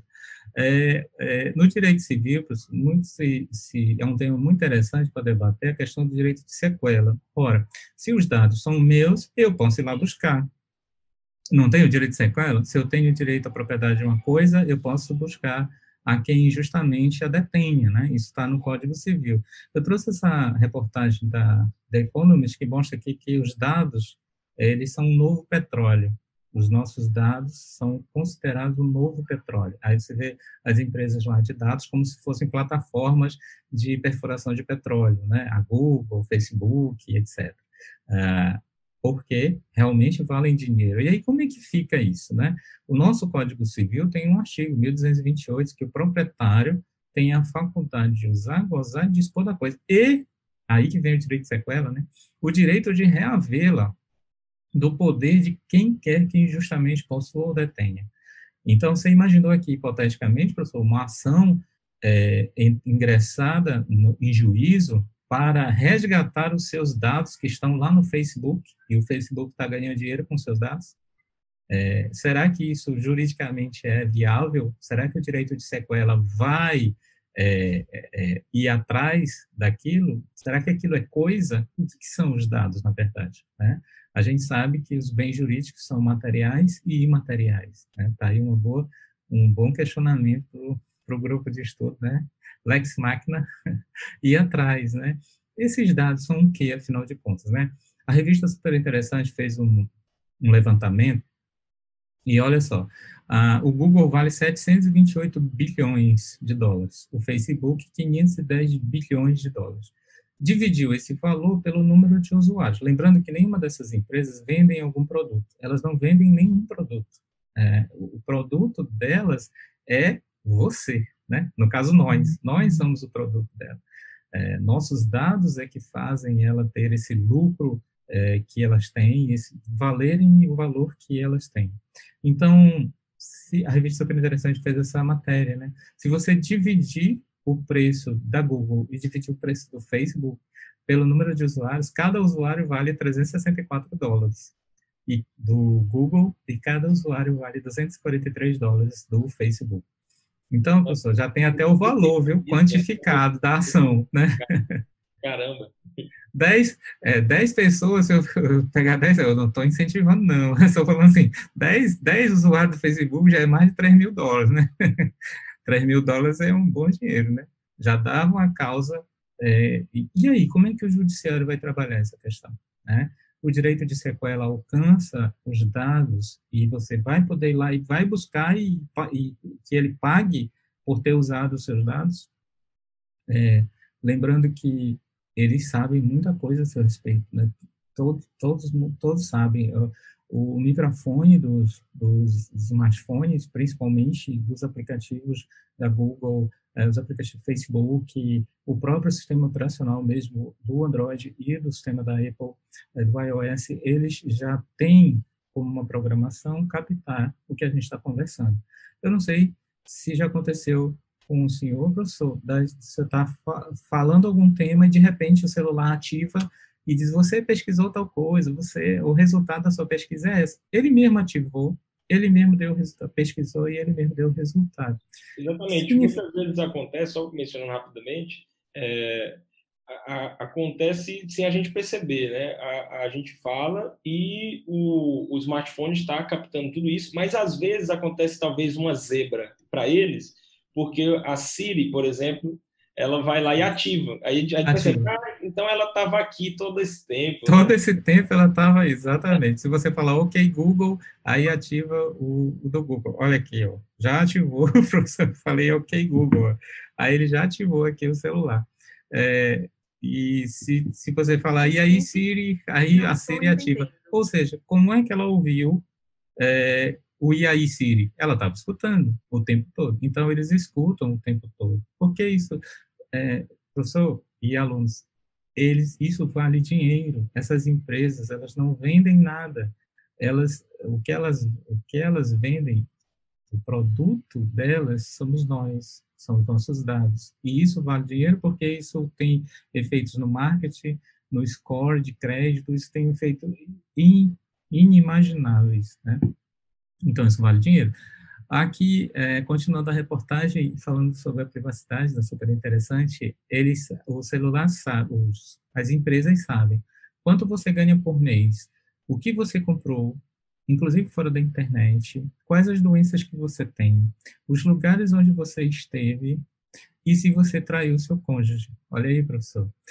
Ah, quanto você ganha por mês? É possível deduzir isso pelas páginas que você acessa pelos estabelecimentos que você frequenta, já que ele sabe pelo GPS onde você esteve. Esse é o, sonho, professor, esse é o sonho da Receita Federal, né? Sim, sim é exatamente, sabe? Exatamente. O, o, Google sabe tudo isso, né? É, e por isso que permite-se os anúncios sejam destinados exatamente para aquela área, para aquele setor, porque você esteve lá, frequentou aquele lugar. Isso vale muito dinheiro, porque é uma publicidade direcionada, a chance de venda, de venda é muito grande. É, o que você comprou, inclusive fora da internet, os cartões de crédito vendem essas informações né, para, as, empresas. Quais as doenças que você tem, professor? E basta ele conhecer o que você pesquisa no Google. Né? Todos os sintomas que você pesquisa no Google são monitorados. Então, se você está com algum problema, você vai lá no Google, né, o Dr. Google, você vai lá no Dr. Google e vê o que, que o Dr. Google diz para você. Obviamente, o Google sabe que você está com aquela doença. O problema, professor Rogério, é que existe uma certa abertura aí no diagnóstico que o Google faz. Eu já cheguei a fazer esse teste, eu coloquei lá um sintoma que eu estava tendo, estava curioso, saber o que estava acontecendo, e ele passou ali sobre possibilidade de ser é, uma infecção urinária, é, pode ser um um, sei lá, algum problema no estômago, podia ser câncer de próstata, podia ser um... Já matou o paciente. A gente já fica logo preocupado. O paciente já morreu, terminou de ler. Mas, enfim, mas a grande probabilidade é quando você vai afunilando a pesquisa, você vai clicando naquela, nas opções que ele deu, aí você vai clicando, vai afunilando, vai afunilando, aí no final ele descobre qual é a doença que você tem. Isso é uma informação íntima, né, que às vezes você não fala para as pessoas, mas o Google sabe. Uh, os lugares em que você esteve, isso é óbvio, né, por conta da localização e vai saber para onde você passou. E é, se você traz o seu cônjuge, professor, a Google sabe com quem você esteve, onde e quando isso aconteceu. Se acessado pelo seu cônjuge, essas informações fatalmente revelariam um caso de adultério mesmo que você apagasse todas as mensagens do seu celular. Lembra da história que eu falei? O Google disse, você apaga tudo do celular, mas está lá na, na, conta Google. Está tudo lá na sua conta Google. Basta você saber acessar, né? Eu até falei para o senhor, professor, que a polícia tem usado esse expediente, tem pedido o levantamento do sigilo da conta Google, porque é muito eficiente. Você vai lá e capta é, vídeos, fotos, é, tudo que, que foi no backup é, do WhatsApp, por exemplo, né? tudo que foi no backup do WhatsApp vai para lá. Geralmente, o WhatsApp tem backup. Quando você perde o telefone, troca por outro, enfim, você, o backup é uma comodidade, né? Você só restaura as informações, restaura as mensagens, enfim. Onde é que essas informações estavam? Elas estavam num backup, numa nuvem, né? E aí a polícia pede o afastamento do sigilo, né, do sigilo de dados, e aí o, o, a polícia consegue acessar essa informação. E principalmente o GPS, para saber se o suspeito estava no local do crime, se ele estava na cena do crime, né? Se, se, no dia do crime, se ele estava na cena do crime. Enfim, muitos usos para esses nossos dados.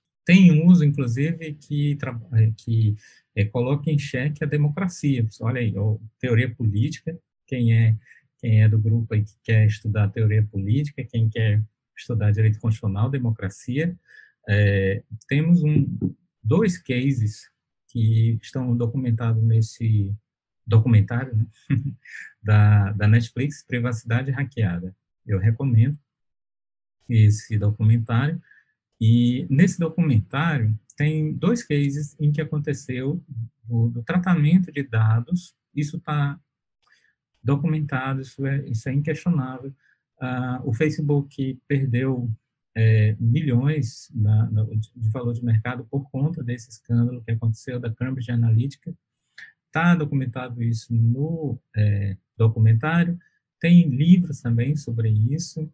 Eu lembro agora de um livro é, chamado Manipulados, esqueci o nome da autora, mas também referente a esse escândalo que teve na Cambridge Analytica. O que, que era isso? O Facebook passava informações para Cambridge, informações sensíveis, é, e, essa, e a Cambridge montava estratégias para induzir é, determinados usuários do Facebook a votar em determinado candidato.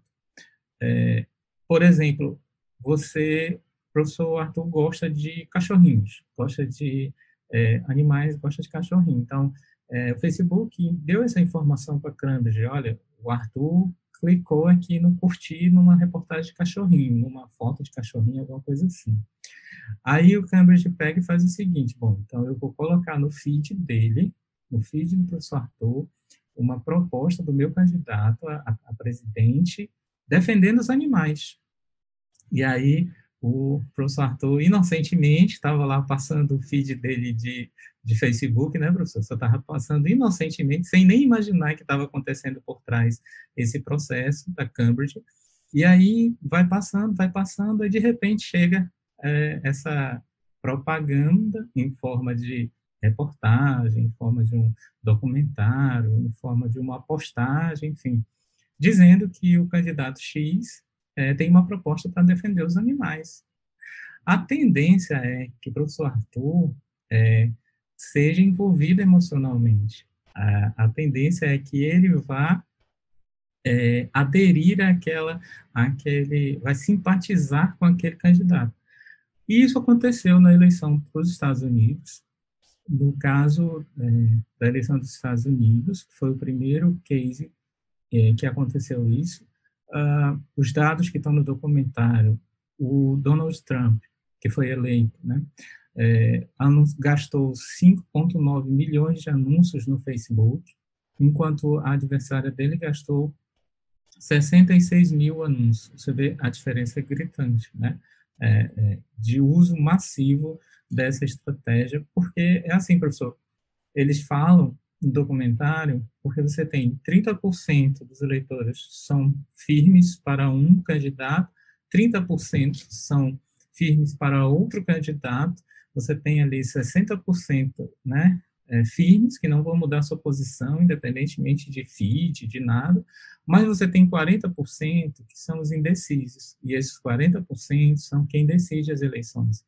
Então, se você conseguir induzir que esses 40% simpatizem com um ou com o outro, é, você tem a chance aí de é, mudar o resultado das eleições. Inclusive, Essa... Rogério, só fazendo uma menção rápida, a nossa, nossa última eleição é, presidencial, né, já, aqui no Brasil, já teve um grande impacto dessa nova perspectiva do, do dos dados, né, da utilização disso.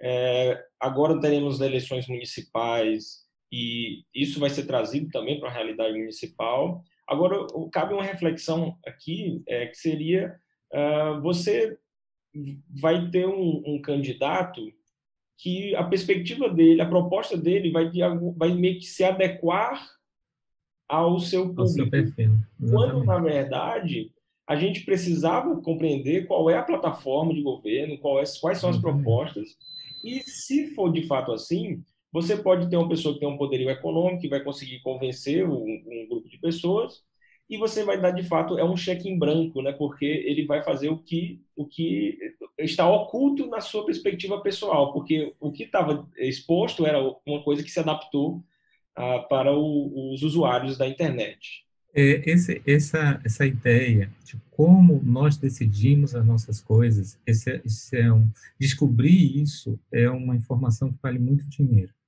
Eu, a propósito disso, eu trouxe aqui para indicar também para vocês, o seu grupo de estudo, um livro é, que é best-seller, chama Rápido e Devagar. Você está dando para ver aí? Tá, tá dando para ver, ok. Rápido e Devagar, Duas Formas de Pensar, do Daniel Kahneman. Esse livro ele é muito interessante porque ele mostra como o nosso cérebro humano decide. Tá? É uma indicação, tem a ver com isso que a gente está falando, porque a, estratégia foi induzir a pessoa a decidir uma determinada coisa. Né? Então, é muito interessante você ler esse livro, Rápido e Devagar, Duas Formas de Pensar, do Daniel Kahneman. Daniel Kahneman é um psicólogo e ganhou o Prêmio Nobel de Economia justamente porque descobriu como o nosso cérebro humano pensa é, para a tomada da, da, decisão. E isso é muito importante para a economia, economia comportamental. Isso é muito importante isso. também para o judiciário, né, digamos assim, para compreender o, a, de que forma como, o magistrado decidem. decide. Como os juízes decidem, exatamente. Aqui no livro dele tem uma série de experiências, inclusive dos juízes, né, uh, dos juízes em Israel. Tem uma série de, de, de experiências para mostrar também como os juízes decidem. Isso é um livro que eu acho que todo estudante de direito deveria ler para entender né, como, como acontece a tomada de decisão. E especificamente para esse caso do Facebook, isso que, que se chama de empurrãozinho, né? O professor Arthur está lá, passando o feed dele, muito despreocupado, muito relaxado, e de repente vem a propaganda do candidato falando bem do, do, cachorrinho, e é justamente o cachorrinho que ele adora, né? É uma proposta para defender exatamente a raça do cachorrinho que ele, que ele adora, se isso fosse possível, né? É, isso que a gente chama de empurrãozinho está nesse livro aqui, Nudging. O Nudging, do Carl Susten, é, é exatamente é, uma complementação daquele lá rápido e devagar. O Nudging é é exatamente esse empurrãozinho que ele te dá para você ir lá e fazer aquela coisa, né? tomar aquela decisão. Então, eu recomendo também para o seu grupo de estudo é, estudar, é, ler, debater e trabalhar o Nudging juntamente com Rápido e Devagar. Deu para ver aí? Nudging. Sim, professor, consegui, consegui visualizar. Beleza. É, isso aconteceu no, no caso do Donald Trump e também aconteceu na, no caso do Brexit, lá da, da, da Inglaterra, né, a retirada da Inglaterra da, da União Europeia. São dois cases que estão documentados nesse, nesse documentário, né, que são expostos nesse documentário, é, referente ao uso dos nossos dados pessoais e dos empurrãozinhos que é, é possível fazer com relação a isso. Pelo menos era, né, possível fazer. No Brasil, a gente tem uma lei geral de proteção de dados, essa LGPD, é uma lei que é, foi vetado vários artigos dela, depois foi criado, ela tenta proteger nossos dados, né? Foi criado é, depois uma agência reguladora para para proteger os nossos dados e essa agenda, agenda, a agência reguladora está pendente de é, estabelecimento, né, de funcionamento. Na prática, hoje a gente não tem é, a, a lei funcionando. Mas existe essa lei, ela está ainda pendente de, de, funcionamento efetivo, só vai acontecer isso quando é, tiver a agência reguladora, e, mas está aí pra, também para debater, né, que é a Lei 13.709 de 2008, que tenta, é, digamos assim, proteger os nossos dados, né? Tanto é que o nome dela já diz isso, né? Lei de Proteção de Dados Pessoais. Aqui eu trouxe um, um, um painel da, da, da Marta Gabriel, que ela fala, será que a gente está viciado digital? Aí eu trouxe aqui para ilustrar. O que, que é um viciado digital? Né? Verificar e-mail ou rede social quando acorda ou como a última coisa que faz antes de dormir. Estar constantemente navegando ou teclando. Preferir estar online a sair com a família postar, twittar ou teclar mesmo na presença dos outros, sentir necessidade de voltar ao online e incomodar-se se desconectado por 24 horas. Se você está com algum desses sintomas, você está... Ainda mais em tempos de pandemia, né, professor? Ainda mais em tempos de pandemia. Você está você tá um, um vício digital, né? E todo vício é um excesso e precisa ser é, tratado, né? Aí fica a dica, né? Ah, isso aqui é um contexto da nossa quarta revolução industrial, como a gente está imerso nessa quarta revolução industrial. A nossa inteligência artificial, propriamente dito, né, que está dentro dessa quarta revolução industrial, o que, é inteligência artificial? Inteligência artificial, portanto, é a área da ciência da computação que lida com o desenvolvimento de máquinas, computadores, com a capacidade de imitar a inteligência humana. Quando a gente fala em inteligência artificial, a gente pensa assim, né? Está, é, a máquina vai tentar imitar a inteligência humana. Será que ela consegue? Ah, desde de, da década de 30, o, se tenta fazer com que a máquina imite o, o ser humano, a inteligência humana. Um dos, dos é, experimentos que, é, que, que, a gente conhece é o do Alan Turing, que ele é, desenvolveu a máquina de Turing. O que, que, seria essa máquina de Turing? Então, de um lado, do, do, vamos, vamos imaginar é, uma sala, né? De um lado da sala tinha uma pessoa humana, que é o C, representado nessa figura aí, é, e no outro lado da sala, ele, o C não sabia se ele estava conversando com uma máquina, que é o A, ou com um é, ser humano, que é o B, nessa, nessa gráfica aqui representado. Então, era, era, foram feitas uma série de perguntas, né? O, o, C perguntava, olá, tudo bem? Aí o A e o, o, B, ou o B respondia. E aí, sem saber se ele estava conversando com uma máquina ou com um ser humano, no final, ele, no final desse questionário, eram várias perguntas, né? Aí, no final desse questionário, era perguntado para o C, e aí, C, você conversou com uma máquina ou conversou com um ser humano? Se o C falasse assim, não, eu conversei com um ser humano, e tinha sido uma máquina, então significa que a máquina passou no teste de Turing. A máquina conseguiu imitar uma inteligência humana. É, e de lá para cá, várias máquinas tentaram fazer isso, né? Tem até um filme, quando eu, quando eu lembrei do, do quando eu vi o nome do seu, do seu, do seu grupo, professor, do Lex Machina, é, tem um filme chamado Lex Machina que é, mostra um teste de Turing acontecendo, né? É, Exatamente, o nome do grupo é inspirado neste filme. Ah, que ótimo. Exatamente, o Lex Machina, o Ex, não, Lex não, o Ex Machina, ele mostra um teste de Turing acontecendo, é, e aí eu não vou dar spoiler, não, é muito interessante quem quiser assistir é, o filme. Então, de lá para cá, vão se tentando, né, a, a máquina tentando é, ultrapassar os limites do ser humano. Em 1997, a gente teve o Deep Blue, que conseguiu derrotar o Garis Gasparov, do xadrez. Deep Blue é um computador. A gente teve, em 2014, aí um primeiro programa de computador que conseguiu passar no teste de Turing. Fizeram um teste de Turing, e aí, em 2014, esse Chatterbox, ele conseguiu é, imitar a inteligência humana. Obviamente, não tem Ninguém programa, não tem ninguém respondendo do outro lado. É tudo inteligência artificial. E aí eles conseguiram, ele conseguiu passar é, no teste de Turing em 2014. Em 2016, o AlphaGo conseguiu derrotar o campeão mundial de Go. Go é um programa, é um, um jogo muito é, utilizado no Oriente, né? na Coreia, no Japão, enfim. E é, tem um documentário no Netflix, chama AlphaGo, em que mostra como foi que aconteceu essa, essa derrota do, do campeão mundial.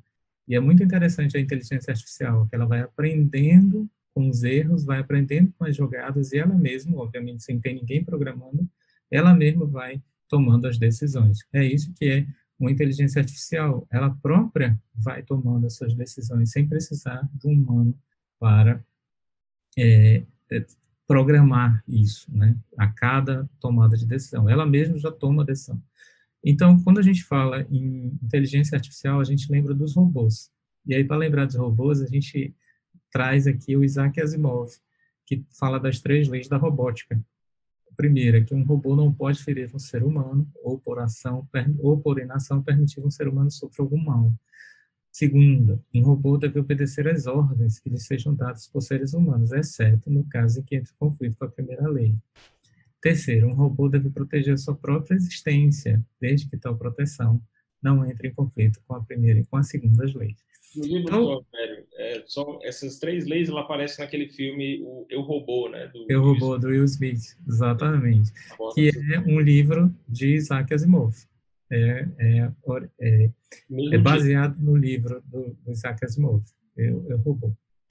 A, a, inteligência artificial, então, a gente já tem alguns, alguns problemas do direito civil, uns problemas, assim, problemas de pesquisa, né, do direito civil, é, para ver com, com relação à personalidade eletrônica. Eu trouxe aqui um dado curioso, a Arábia Saudita tornou-se o primeiro país a conceder cidadania para um robô. É a história do robô Sofia.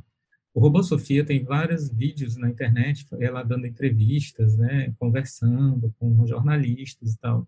É um robô, é uma inteligência artificial, não tem ninguém programando por trás, ela própria é, escuta, processa e responde automaticamente, sem, nem, sem ter ninguém por trás programando e é, ela foi fazer uma exposição na Arábia Saudita e a Arábia Saudita concedeu a ela cidadania. Parece-me que era alguma coisa sobre a questão das mulheres é, terem que usar véus e para ela para ela para ela poder dar as entrevistas ela tinha que ter algum documento jurídico para isso, enfim, eu não, não sei os detalhes. Eu, o que me chamou a atenção nessa reportagem foi que Será que o robô é, tem personalidade jurídica? Será que é possível a gente falar nisso? Eu lembro que a gente, quando a gente estuda direito civil, tem a pessoa natural e a pessoa jurídica. Né? Mas será que um robô poderia ter personalidade jurídica? a, a pessoa jurídica é uma ficção jurídica. Aí você pode dizer, não, mas tem pessoas por trás, né? É uma ficção jurídica, mas tem pessoas naturais por trás de uma pessoa jurídica. É, nem todas, porque a, a pessoa jurídica fundação, por exemplo, é uma universalidade de bens. Então, não é uma universalidade, não é pessoas, é uma universalidade de bens. Então, assim, se uma universalidade de bens tem personalidade jurídica do nosso direito, por que não um robô possa ter personalidade jurídica? Né? Então, isso é uma discussão para os seus alunos de direito civil estudar a questão dos sujeitos, né? Muito interessante essa perspectiva, né? Muito boa. É, exato. É muito interessante essas questões e já se, já se tem falado da, da e-personality, né, personalidade eletrônica, em muitas situações.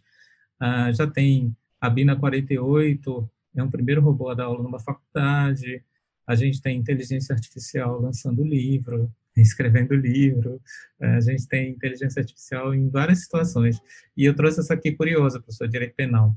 É, inteligência artificial sendo testemunha de um crime. É, aconteceu com a Alexa, que é a inteligência artificial da, da Amazon, né? É aquela assistente virtual da Amazon. Ela é em formato geralmente de um porta-retrato ou de uma caixinha de som. Está aqui os três formatos dela, né? Ou ela é um porta-retrato, ou é uma caixinha de som um pouquinho mais cilíndrica, ou é uma ou uma caixinha de som mais, mais achatada, assim, que é o DOT, né? Então, tem esses três formatos da Alexa. Alexa vende no Brasil, pela Amazon. E o que, que a Alexa faz? É uma assistente virtual, né? Você pergunta, que horas são, Alexa? Ou qual é a temperatura do, do clima hoje? Ou, ligue para... Ligue, Alexa, ligue para o professor Arthur. Aí ela, ela liga e tal. Ela é uma assistente virtual. Como a Siri, né? Se eu, se eu tenho essa experiência, ela ouve tudo. A Alexa ouve tudo. E aí aconteceu um, um assassinato nos Estados Unidos. Aconteceu um assassinato e a única testemunha ocular era a Alexa. A Alexa é, tinha ouvido, estava presente na cena do crime, então ela tinha ouvido tudo, né? E todos os dados estavam guardados nela. Obviamente, o suspeito, que era o dono da Alexa, ele não quis liberar a, a, a, a senha para poder acessar e etc. Aí começou uma batalha judicial com a Amazon, a polícia querendo que a Amazon liberasse a, a, a dizer, o programa para poder acessar os dados que estavam lá. E a Amazon não liberou. E a Amazon estava defendendo que a Alexa tinha personalidade. Ela tinha direito à privacidade dela e, portanto, ela tinha direito a não, a não revelar nada do que ela não, não quisesse revelar. E ela tem direito a essa privacidade. Olha só que curioso, professor. A Alexa, uma inteligência artificial sentada no banco dos, dos das testemunhas. Não é no banco dos réus, é no banco das testemunhas. Ainda não é no banco dos réus. Ainda é no é banco é das testemunhas. É. Aí, é curioso isso, né? No final das contas, é, a, a, a, justiça conseguiu que a Amazon quebrasse a, a vamos dizer, o programa para poder acessar, no final das contas conseguiram acessar os dados. É, eu não sei o resultado do julgamento, mas conseguiram acessar, acessar os dados, e, e, mas foi, foi importante esse registro dessa batalha judicial que a Amazon começou para defender a personalidade da Alexa, que é uma inteligência artificial. E isso aconteceu novamente numa outra oportunidade é, nos Estados Unidos também, que a assistente virtual vira uma testemunha em um caso de homicídio. Então, já teve dois casos é, em que a Alexa é, virou testemunha. Então, como é que é isso, né? Ou como é que você, advogado de defesa, ou como é que você, promotor, vai poder pedir para o juiz que a Alexa vá depor, né? Você vai no final da denúncia, coloca lá, o rol de testemunhas. um, Alexa. Veja só como a, são... A testemunha prioritária. É, veja, como, veja como essas coisas são, são impactantes e estão acontecendo agora, né? Então, é importante é, o seu grupo de estudos e todos os alunos se interessem por esses temas, porque isso está acontecendo agora. Veja outra questão da, da personalidade, como eu falei, é robô, os robôs sexuais. O robô sexual, nesse caso aqui, a Harmony, nesse caso, a reportagem diz, o robô é capaz de praticar uma série de expressões faciais, piscar, mover a cabeça e mexer a boca de acordo com os sons que produz ele está falando aqui do, do da versão é, masculina, né?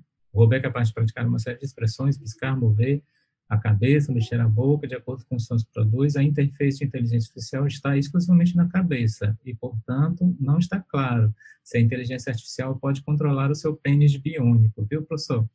O robô tem a versão masculina, que é, é o robô sexual, e tem a versão feminina, que é a Harmony é, num primeiro momento a gente ri quando vê essas, essas é, notícias, né, acha engraçado e tal, mas, de fato, isso é uma realidade, porque tem pessoas que não têm é, relacionamento social, ou porque tem, tem, por exemplo, algum, vamos dizer, é, alguma situação, ou porque não saem, ou porque ficam prostrados em casa, ou são inválidos de, de, de movimentação, não tem relacionamento social, e aí, a afetividade dessas pessoas é um ponto a ser considerado. Então, a gente tem ali uma foto, né, de um cliente, né, da, da, da Harmony, de um robô sexual. Inclusive, professor Rogério, é, acrescentando, quando a gente falou sobre sintetização da voz humana, é, que é, inclusive, aquele projeto da Adobe, né, o Adobe Vocal, é, existe um artigo muito interessante, que aí eu menciono aqui rapidamente, que é o The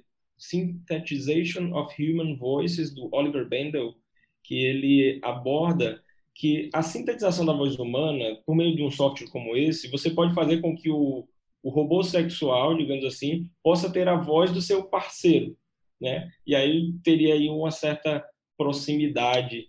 É, é, é muito esquisito, mas, é. mas é algo que é. é discutido também. Pois é, e aí, como eu falei no, no, início, né, chega lá no seu escritório, doutor, advogado, o cliente, esse cliente bem aí, né, querendo proteção jurídica para robô dele, né, querendo deixar herança para robô. E aí, como é que fica essas questões? A gente lembra daquele filme Her, né, que o, o protagonista se apaixona pela inteligência artificial. Oh, pois é, então, assim, são dilemas que, que logo, logo estão batendo as portas do escritório de advocacia, eu trouxe aqui o preço da, da Harmony, né? Tem a Harmony, tem o Henry, né? A, o preço delas gira em torno de 15 mil dólares, se algo em torno de 85 mil reais. É, elas são totalmente customizáveis, eles reagem a todas e perguntas, aprendem os interesses, lembra das datas importantes. E uma das frases da Harmony é: O meu principal objetivo é ser boa parceira e dar prazer a você. Peças são laváveis e a Harmony pode estar em qualquer boneca. Né? Ou seja, é, essas questões elas estão na ordem do dia e, e, o direito vai vai ter que trabalhar com isso mais cedo ou mais tarde. Né? Será que isso tem personalidade? Será que não tem? É, como, é, como é que isso vai ser gerado? Porque até que ponto você fica na dúvida se existe de fato inteligência, se ela se, evolu se ela evoluiu a tal ponto, né, na, na ideia do machine learning, é, se ela pode vir a ter sentimento, né? Você fica pensando se é, a gente não está só nas conjecturas, né? Mas será Sim. que pode chegar no momento que você está agora é, transformando a pessoa num escravo, né? Escravo sexual? Né? Tem, tem todas essas questões éticas para trabalhar. né? É, então, quem vai trabalhar essa questão da ética da, do seu grupo de estudo é, tem muitas questões éticas como essa que o senhor levantou, né? Até que ponto seria justo, né? É, tratar, porque assim, quando tá lá na Alexa, que é uma caixa de som, assim, nesse formato, você não dá muito, assim, você não dá muita bola, você não acha que é uma pessoa, mas é, a rigor é a mesma te, é, tecnologia que está na árvore. Agora, quando tem uma figura humana, quando tem formato humanoide, aí você, opa, aí você já fica diferente, você já acontece alguma coisa no seu é, no seu íntimo que encara aquilo de forma diferente. Olha, aquilo é parecido comigo, né? Tem, tem cabeça, tem olhos, tem boca, tem nariz, não sei o quê. E, e aí você já muda a percepção. Isso é, tem a ver também com psicologia, né? Isso tem a ver com uma série de questões. Então, essas novas tecnologias realmente são desafiadoras, viu, professor? Tem, elas são multidisciplinar, transdisciplinar e mexem com vários ramos do conhecimento com certeza, com certeza. para a gente conseguir entender. Esses dilemas éticos são muito interessantes. Aqui tem uma questão da ética que é com relação à China. A China é, to, o, o, existe um negócio lá que chama score todo mundo já ouviu falar no score do Serasa, né, que é a score de crédito, né, se você foi bom pagador, o seu score aumenta, não sei o quê. Isso é o que a gente, todo mundo já conhece. Agora, o score social é uma coisa que está, é, novidade, né, o score social na China já é utilizado. Então, o que é o score social? Cada cidadão vai recebendo pontos de acordo com o seu modo de vida. Se você é bom pagador, se você não briga com o vizinho, se você não tem problemas é, no, no condomínio. Tipo isso, né? Você vai é, é, recebendo pontos. E conforme o número de pontos que você vai conseguir, você tem acesso a serviços públicos. Olha aí, olha aí, professor conforme o número de pontos que você tem, você tem acesso a serviços públicos. Ou seja, se você não tiver um ponto X, você não pode ter acesso, vamos chutar aqui um serviço público, a, por exemplo, é, transporte público. Você não pode é, pegar um avião. É, lá na China, Curioso. É, lá na China tem é, uma disputa muito grande pelos feriados. Como é muita gente, né, obviamente, faz na populoso do mundo, e eu li uma reportagem que tem muito, muita procura nos feriados. E é, para é, fazer um filtragem de quem teria direito a comprar uma passagem aérea nos feriados, que são disputadíssimos lá, é, e se usaria o crédito social.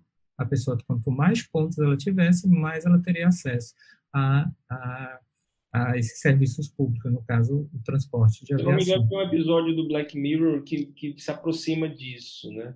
Exatamente, é isso aqui, ó, professor. Exatamente esse, esse episódio que eu ia falar, que é o Nose Dive. O Nose Dive é um episódio onde você, exatamente o score social, imagine o um mundo com score social, é, é o Nose Dive, é, outra, é outro episódio do Black Mirror que eu indico para vocês. É, em que vocês vão ver isso de fato, né? Tem um, uma cena no filme em que ela precisa alugar um carro. Não sei se eu lembro, professor. Tem uma cena na série que ela precisa alugar um carro e ela não tem pontuação para alugar o carro de último modelo. Ela, ela só tem pontuação para alugar um carro é, muito antigo, que é um carro mais é, que gasta mais combustível, é um carro sem conforto, enfim. É muito curioso isso, né? Como é que fica é, do ponto de vista jurídico, o princípio da igualdade, da isonomia. Como é da cidadania também, né? Da cidadania, para você ter acesso a um serviço público, né? Então, na questão de trabalhista, do, do emprego, né? Você vai estar tá, tá buscando um emprego, e aí, peraí, deixa eu ver como é seu score social aqui. Se você for é, 4.4, você vai. Se você for 2.4, você não vai. Ou seja, é, são questões que também estão para ser trabalhadas, né? Esse, esse slide que passou aqui era só um exemplo de como eles usam a sua privacidade, sua localização para fazer os monitoramentos sobre os isolamentos sociais, está muito comum agora, da Covid. Eu trouxe uma reportagem aqui de Teresina para mostrar que as, nós somos monitorados pelos nossos telefones para saber né, se estamos nos movimentando ou, ou estamos é, parados na questão do, do, isolamento social por conta da pandemia. Então, isso aqui é uma coisa muito interessante, já encaminhando para o final, professor, e é, vendo as questões efetivamente do judiciário mais de perto, né? Ah, será que vamos ter robôs, juízes? Isso é, isso é um dilema, né? Isso é uma questão ética, isso é uma questão é, que está sendo trabalhada. A, a Estônia, ela é o primeiro país que quer substituir os juízes por robôs. Lembra da Estônia lá que eu falei, do Black Blockchain, da Estônia, que quer totalmente informatizar o país? Uma das estratégias dela é transformar juízes em robôs. Será que ia dar certo? Já temos nos Estados Unidos um mecanismo que chama, é, um algoritmo chama Compass. É, na área criminal, esse algoritmo ele ficou muito é, famoso porque fizeram uma análise do algoritmo Compass e descobriram que o algoritmo tinha um viés.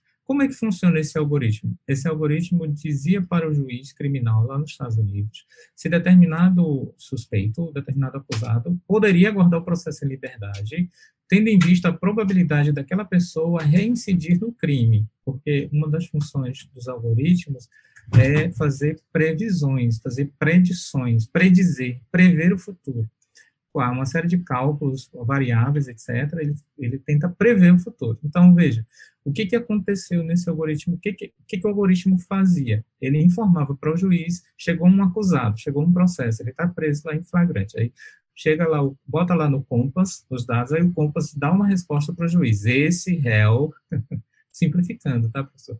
Esse réu não pode aguardar o processo de liberdade, porque a probabilidade dele voltar a delinquir é X. Aí chegava o outro esse réu pode aguardar o processo de liberdade, porque a probabilidade dele, dele voltar a delinquir é Y. Ou seja, o, a função do algoritmo é, era essa. E aí, uma ONG pró-pública fez uma, uma investigação no algoritmo e descobriu uma curiosidade, que ele era racista. Quando o réu era negro, ele dizia que o réu tem que aguardar preso. Quando o réu era branco, ele dizia que podia aguardar em liberdade. Ou seja, aí tem vários exemplos no artigo da ProPublica em que foi testado esse algoritmo e foi identificado que ele tinha o viés de ser racista. Aí vem uma nova questão ética dos vieses dos algoritmos, né? Como, como o algoritmo foi quem pensou, quem programou, quem estipulou o algoritmo, colocou esse dado sensível, que é a raça da pessoa, né, a cor da pessoa, melhor dizendo, é, e que é, isso dava é, obviamente, cálculos, cálculos aritméticos vão mostrar, né, por probabilidade, que mais pessoas negras estão no sistema penal.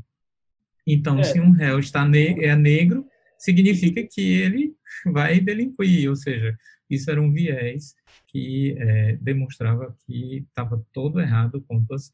Isso tem, tem vários artigos falando na internet sobre isso. E só acrescentando, professor, é, a gente fica é, pensando, será que o, o, algoritmo é que era racista ou os, os, as referências, né, aquilo que serviu de base para a construção é que demonstrava um perfil racista? Né? Exatamente. De fato, Exatamente. É, na construção é que você percebe que pode ter tido isso. Exatamente. Então, são os vieses, né? Os, os vieses que são os, os, os direcionamentos, né? Que são dados. Isso é uma questão ética a ser tratada também com relação aos algoritmos.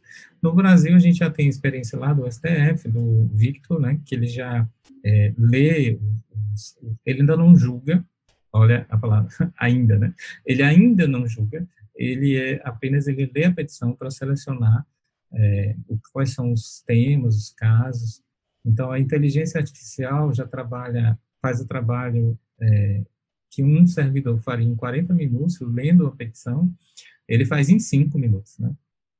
E, a propósito de que é, essa questão de ler petição, né, é, eu trouxe, tem uma série de, de, de, de plataformas referentes a isso, né, de, de softwares que leem a petição e já identificam para o juiz qual é o fato, qual é o pedido, porque de repente a petição tem 30 laudos, 40 laudos, mas o que interessa é o fato, o pedido, a, a causa de pedir, enfim.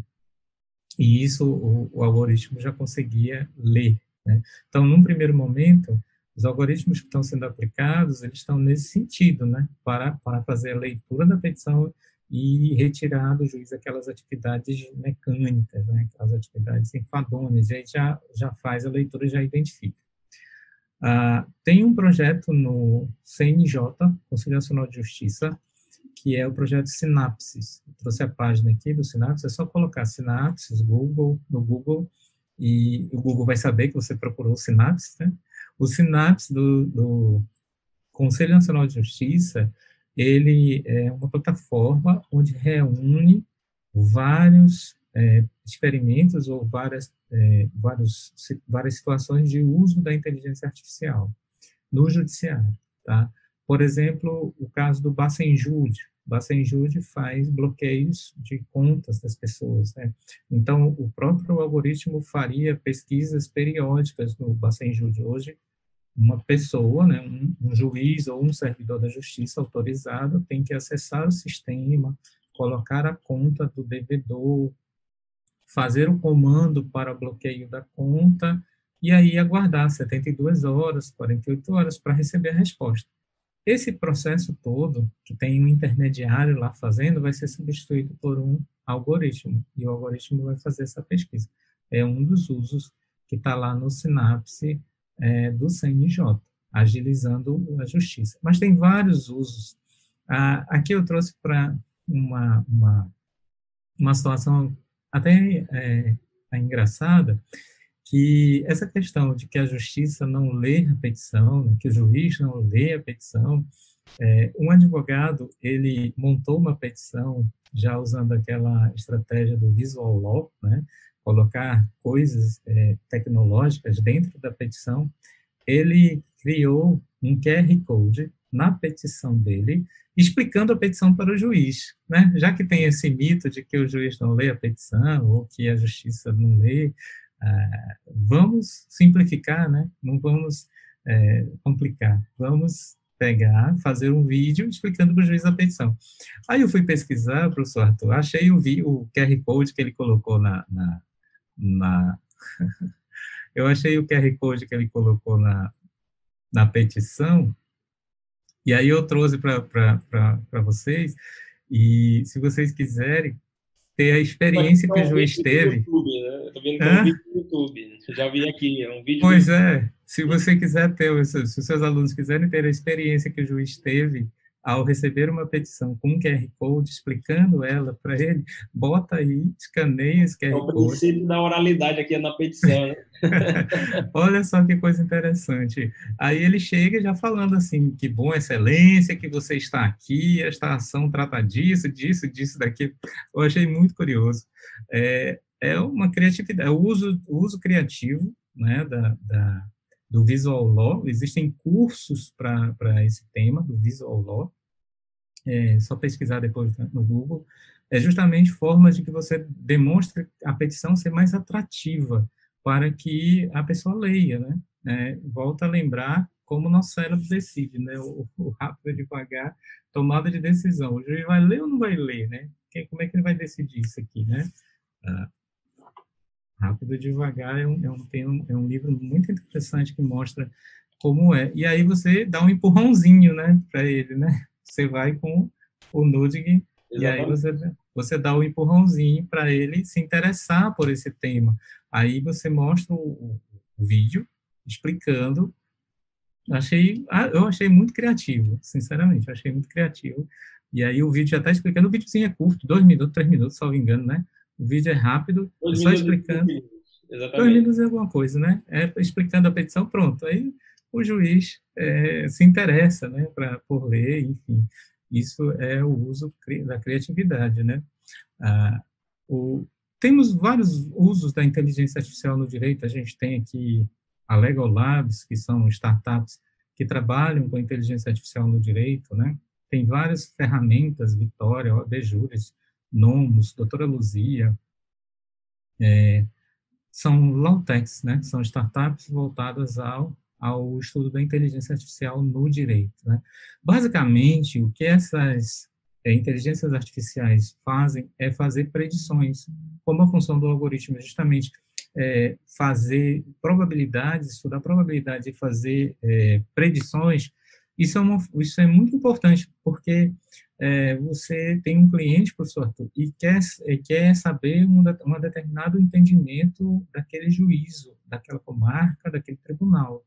E aí, as predições vão, vão dizer para você, olha, se cair na vara, primeira vara, é, não sei quantas varas tem aí em Sobral, mas vamos imaginar, se cair na primeira vara civil, o juiz decide desta forma, porque os, os autores que ele seguem é esses, os precedentes que ele costuma colocar na petição são esses, na, na sentença, perdão, são esses, é, enfim, o posicionamento dele é esse. Então, se cair na primeira vara, o resultado vai ser X. Se cair na segunda vara, o resultado vai ser Y. Olha, a gente poder predizer as coisas de acordo com a inteligência artificial, de, de acordo com os dados que a gente tem, isso é uma informação que também vale muito dinheiro. Então, tem empresas que trabalham exatamente fazendo isso, professor, fazendo previsões. A Juristec é uma delas. Juristec Plus, a Deep Legal, são empresas que trabalham fazendo predições. O que é predição? Você prevê como é que aquela ação vai se desenvolver, como é que aquela ação vai ser julgada de acordo com os dados que você coletou, né? Que você tem a respeito. E são dados públicos, né? Os juízes sentenciam e esses dados estão disponíveis no Diário Oficial, são publicados, despachos, enfim. Não é nada é, oculto que alguém vai lá fazer alguma investigação a respeito de. de não, são dados públicos e que é, simplesmente se organiza esses dados, se tabula esses dados e consegue prever a, a, o, o, fim da ação, né? Isso, isso, dá dinheiro, né? Isso resulta para o seu cliente em eficiência na, no serviço. Na França, isso é proibido, professor. Eu trouxe aqui essa matéria. o Conju colocou aqui no, no título, né? É, golpe no juiz robô, né? A França proíbe divulgação de estatísticas sobre decisões judiciais. No Brasil, essas estatísticas são muito fáceis de ser encontradas, estão no Diário Oficial, estão nos sites dos tribunais, então é muito, é, tem muito, é uma fonte de dados muito farta, aberta, gratuita, e que as empresas que trabalham com Valtex, elas utilizam isso e conseguem predizer a, a, o resultado daquele julgamento. Na França, isso é proibido.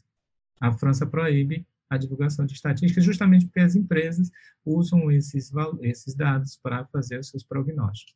Eu trouxe aqui também um outro site, que é da Softplan, que também trabalha, uma empresa muito grande no Brasil, que trabalha com é, esse sistema de inteligência artificial é, agregado aos, aos, ao, ao direito, especificamente aos, aos tribunais.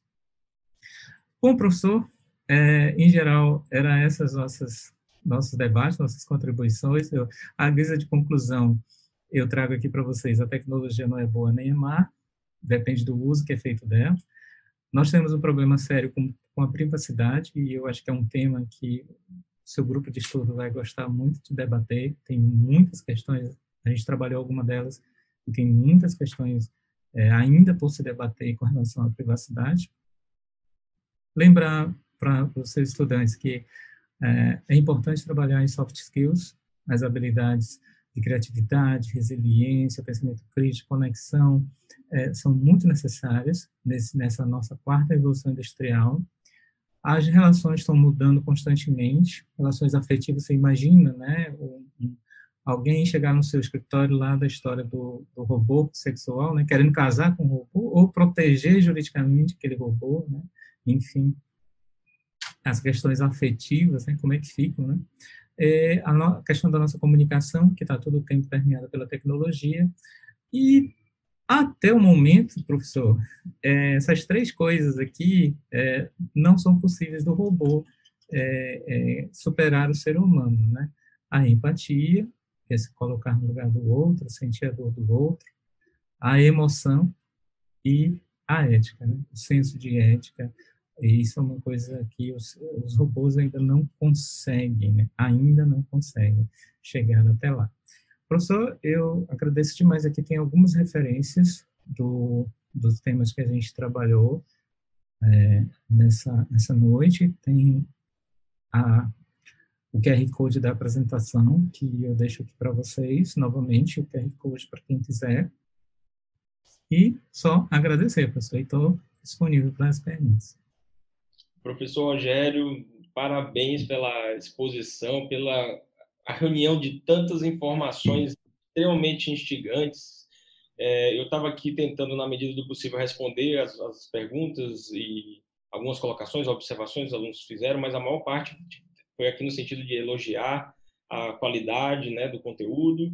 É, e, em nome dos alunos, eu, em meu nome também, parabenizo pela, pela excelente palestra. E o que, que eu menciono? Né, uma, uma palestra boa, né, me parece, é aquela que você sai dela é, instigado, você sai dali provocado para descobrir novas novas informações, você sai ali para abrir um livro novo.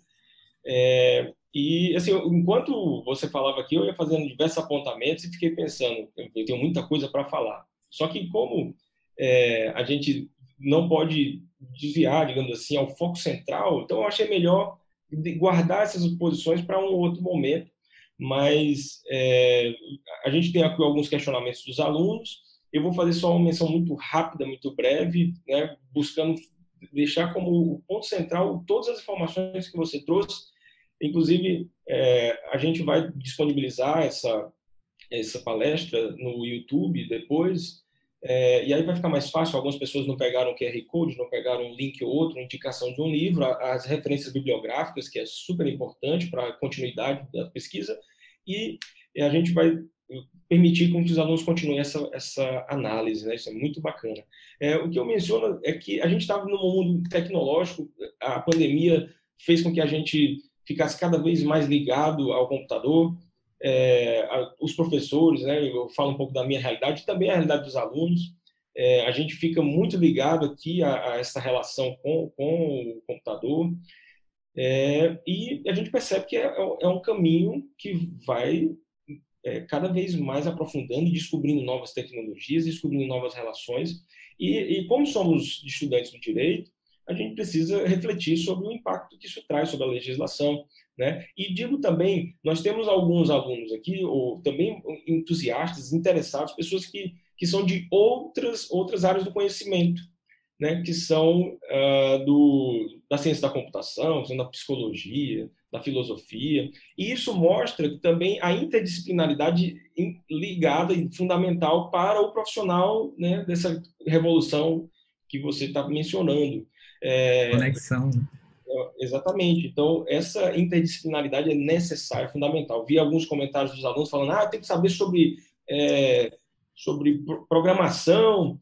Me parece que talvez a gente não, não, não tem que ter diversas é, é, graduações, digamos assim, mas você tem que entender de tudo um pouco. Né? Você tem que, tem que compreender. Você falou de visual law, e visual law é um, um, uma nova tendência. Eu acho que a advocacia vai revolucionar nesse sentido é, você colocou o QR Code aí, competição inicial, pode ficar meio questionável, mas o juiz pode estar um pouco cansado e, e assim, eu não vou ler, eu vou ficar aqui só ouvindo o que, que esse advogado fez. Pode o QR Code virar um outro arquivo, um podcast, sei lá, não sei. É, eu, inclusive, tenho, tenho um podcast muito bacana, né, que eu sempre falo com os alunos, que é o Criminal Player, do professor Alexandre Moraes da Roça, Maria Exatamente. E eles discutam e falam sobre visual law, um deles é, aborda essa questão, e o professor Alexandre Moraes da Rosa ele menciona que é, seria interessante, né, poderia ser, a, a, ajudar o juiz no convencimento, nas alegações finais, você colocar um QR Code que, que destaca um trecho específico que a testemunha se manifestou. Pode melhorar a, a compreensão, que a, a comunicação é mais direta, né? Mas, enfim, é um mundo de coisas é, e aí eu é, menciono assim eu, eu pessoalmente, né, além de, estar tá sempre tentando é, conhecer mais sobre a ciência jurídica é, e, e, muitos assuntos gigantes, mas eu sou um super apaixonado pela ficção científica. Né? Então, é, acho que você mencionou aqui diversas Black Mirror, falou aqui de, de algumas obras. É, e aí eu cito também é, um, uma obra que eu acho muito interessante, que tem desdobramentos jurídicos importantes, já que a gente está tentando dar um enfoque aqui na, na, na reflexão jurídica, é, e aí eu trago aqui tanto para os alunos do, do, grupo de pesquisa, como para os demais participantes, é, tem uma obra que é o Neuromancer. O Neuromancer é do escritor William Gibson, que é considerado aí o, a, o grande, grande referência do cyberpunk, e daí nasceu a ideia do Matrix. É, aí tem, além do Neuromancer, você tem Eu Robô, que você falou, o Ex Machina, que é um, um, outro filme que tem desdobramentos da inteligência artificial, teste de Turing, que, que isso pode impactar, super profundo, Interestelar, o Matrix, o Her, você falou da, da, da, pessoa se apaixonar pela inteligência artificial, eu só lembrei desse filme, né, é, que, que o, o, protagonista se apaixona pela, pela, pela inteligência artificial, inclusive a, a, a voz da inteligência artificial é a Scarlett Johansson, né? Aí alguns dizem que, que só pela voz dá para se apaixonar. é, é, o Exterminador do Futuro, Blade Runner, alguns, alguns participantes também mencionaram. Então tem uma série de coisas é, que, que são do, do, mundo das artes que a gente pode trazer. E aí eu, eu, trouxe a ideia das artes, porque a gente também fala sobre direitos culturais e é super importante a gente trazer também para a questão. Ah, é, além disso, né, o, eu, aí eu vou citar aqui só para instigar, né, não vou entrar em detalhes. Uh, você falou do, do projeto Adobe Vocal, que, que serve para sintetizar a voz humana. É, muito recentemente, esse ano, a gente teve um desdobramento jurídico, é, no, se não me engano, nos Estados Unidos, que foi até objeto de reflexão nossa, na, na época lá do BPGD da Unifor, que a gente falou assim, até que ponto a pessoa poderia pegar a voz e, e, fazer uma outra obra de arte com a voz de um cantor, né? Aí você até falou, ah, pegar a voz do Fred Mercury, que é um cantor falecido, e, e colocar para cantar o hino nacional, cantar uma outra obra, até que ponto isso infringe direitos autorais? Falando do direito, né? E aí a gente pensou que a gente estava nas elucubrações, as conjecturas assim muito surreais, e aí aconteceu, é, teve um deepfake, aí pegaram um, a voz do Jay-Z é, e, e, e, fizeram, junto com esse software, não sei se foi o Vocal ou foi outro software, e fizeram o que a gente chama de text-to-speech, que é pegar um texto e transformar em, no, no, som da voz, mas você só consegue sintetizar a voz porque você já tem uma amostragem prévia. E aí, o, inclusive está até no YouTube, me parece, tem esse trecho do, da voz do Jay-Z é, falando algumas palavras e tal, tal, tal, é, algumas frases. E, e aí, assim, você pensa, será que teve infração de direitos autorais? Porque é, o Jay-Z não cantou aquilo, mas utilizaram a voz dele. E ele entrou na justiça para buscar, alegando violação de direitos autorais é, diante de uma situação como essa. Aí, aí veja como, como estamos aí trazendo situações pertinentes. É, aí eu menciono também, ah, também para os estudos aí, né, outras pessoas interessadas em, em, em, refletir sobre o blockchain, que o professor Rogério destacou, e a sua relação com o que a gente chama de economia do compartilhamento. Né? A gente está cada vez mais retirando aquele, aquela figura do intermediário que o professor Rogério mencionou, inclusive os bancos devem estar ali é, numa aflição, porque talvez a sua razão de ser vá, vá reduzindo e eles vão perdendo essa, esse, essa força. Inclusive, vale dizer que as tecnologias estão provocando impacto é, numa maior possibilidade de concorrência entre os bancos. Né? A gente vive no Brasil no, no, numa realidade em que nós temos ali um, alguns bancos com um certo é, nível de monopólio, digamos assim, né? Uh, diferentemente de outros países. E aí, quando vem um banco digital, é, você vai permitindo aí uma maior possibilidade de concorrência, que é positivo do ponto de vista aqui da, da nossa economia. É, aí o senhor falou também sobre o Visualol, enfim, uma série de coisas, né? E eu não queria é, desviar o ponto, porque o foco é tudo, todas as informações que você trouxe. E aí eu tenho aqui alguns apontamentos dos alunos, é, deixei aqui e aí o, senhor pode fazer reflexão, as reflexões que considerar pertinentes. É, primeiramente, a, a uma, uma, menção aqui da, da, Raquel Freitas, que ela fala assim: como o direito vai responder essa nova era sem que haja uma substituição tão brusca dos próprios seres humanos? E a própria Raquel, ela também fez uma outra menção posterior, fala assim: ó, professor Rogério, os avanços são necessários, mas existem coisas absurdas. É interessante sim notar é, é, se tornar mais ágeis as nossas atividades, mas chegar a substituir o homem não é nada interessante. A igualdade a cada dia vem a ser uma utopia. Muitos até falam que não deveria ter esse pensamento um tanto quanto conservador. Entretanto, vejo que tudo deve, ser um, deve ter um limite. Diante deste posicionamento, o senhor poderia me falar qual o seu posicionamento, qual a sua perspectiva, professor Rogério? É, essas questões éticas, elas são é, muito demandadas, elas precisam ser estudadas. A academia, eu parabenizo o professor Arthur por estar trazendo esse tema para debate, porque são temas que precisam realmente de muito debate, muita discussão, exatamente para é, delimitar o conceito, é, fazer os limites, né, o contorno de onde até onde vai aquele instituto, o que, que pode, o que não pode, porque são coisas muito novas que estão é, sendo apresentadas para a gente. Então, é, a questão ética perpassa por tudo isso que a gente falou. É, é os dilemas éticos eles estão constantes. É, eu tenho ah, substituir robôs, substituir um ser humano, um trabalhador por robô, passa por questões econômicas, passa por questões é, culturais, passa por questões éticas também. Né? Até que ponto isso é, é, é, correto, isso é a coisa certa a fazer. Né? Eu lembro muito do livro do Michael Sandel, Justiça, o que é fazer a coisa certa. Né? Então, é, será que isso é a coisa certa a fazer? Né? Essa visão utilitarista, será que ela é melhor para, essa, para tratar esse dilema ético, esse problema? Enfim, é, são questões que é, Raquel, a, a, academia precisa debater bastante né, sobre isso e fomentar, ter debates, seminários, cursos, palestras e eventos e escrever artigos científicos e botar realmente o seu pensamento crítico, expor ele para que outro artigo venha e, e, converse com ele e conteste, falseie, enfim, que isso é ciência, né?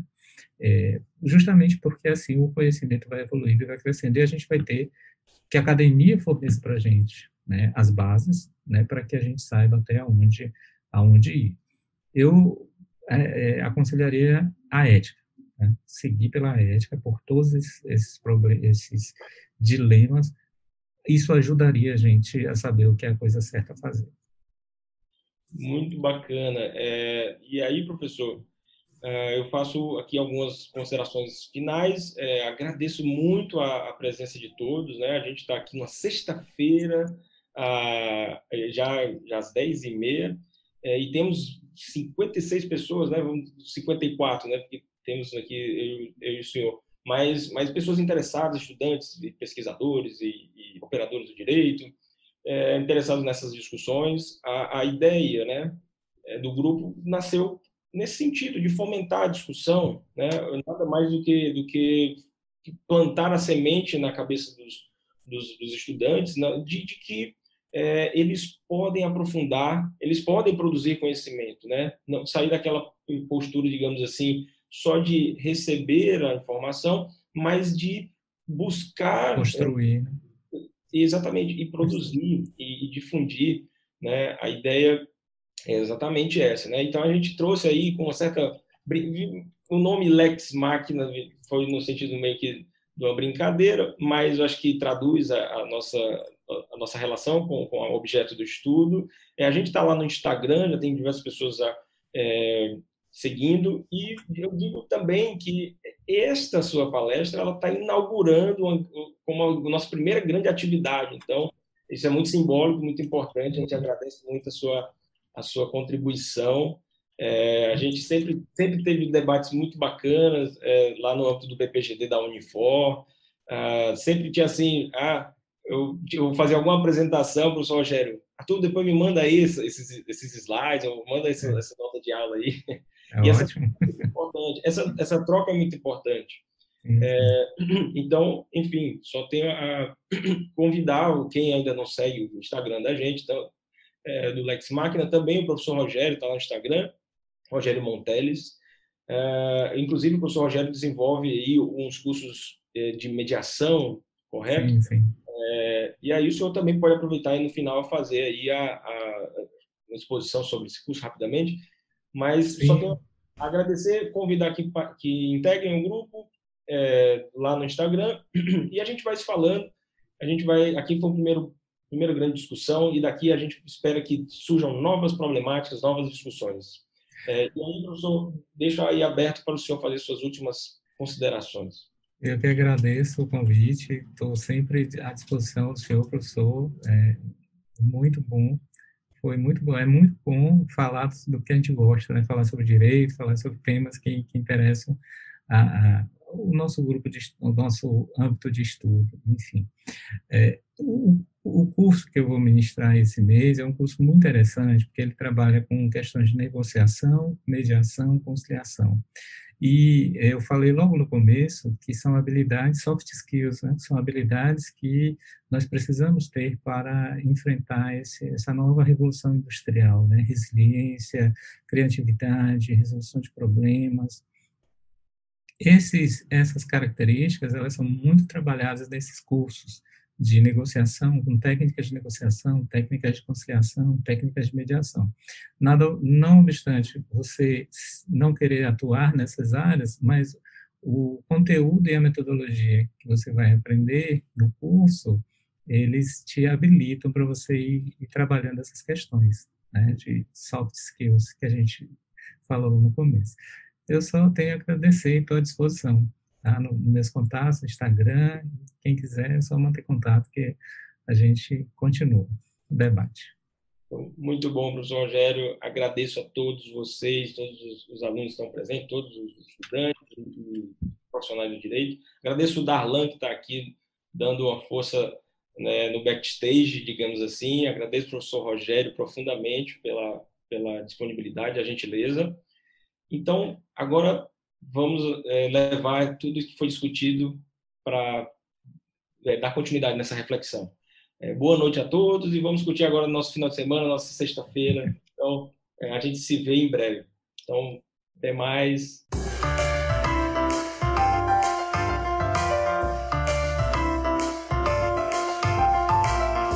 Obrigado por ter escutado até o final e até a próxima.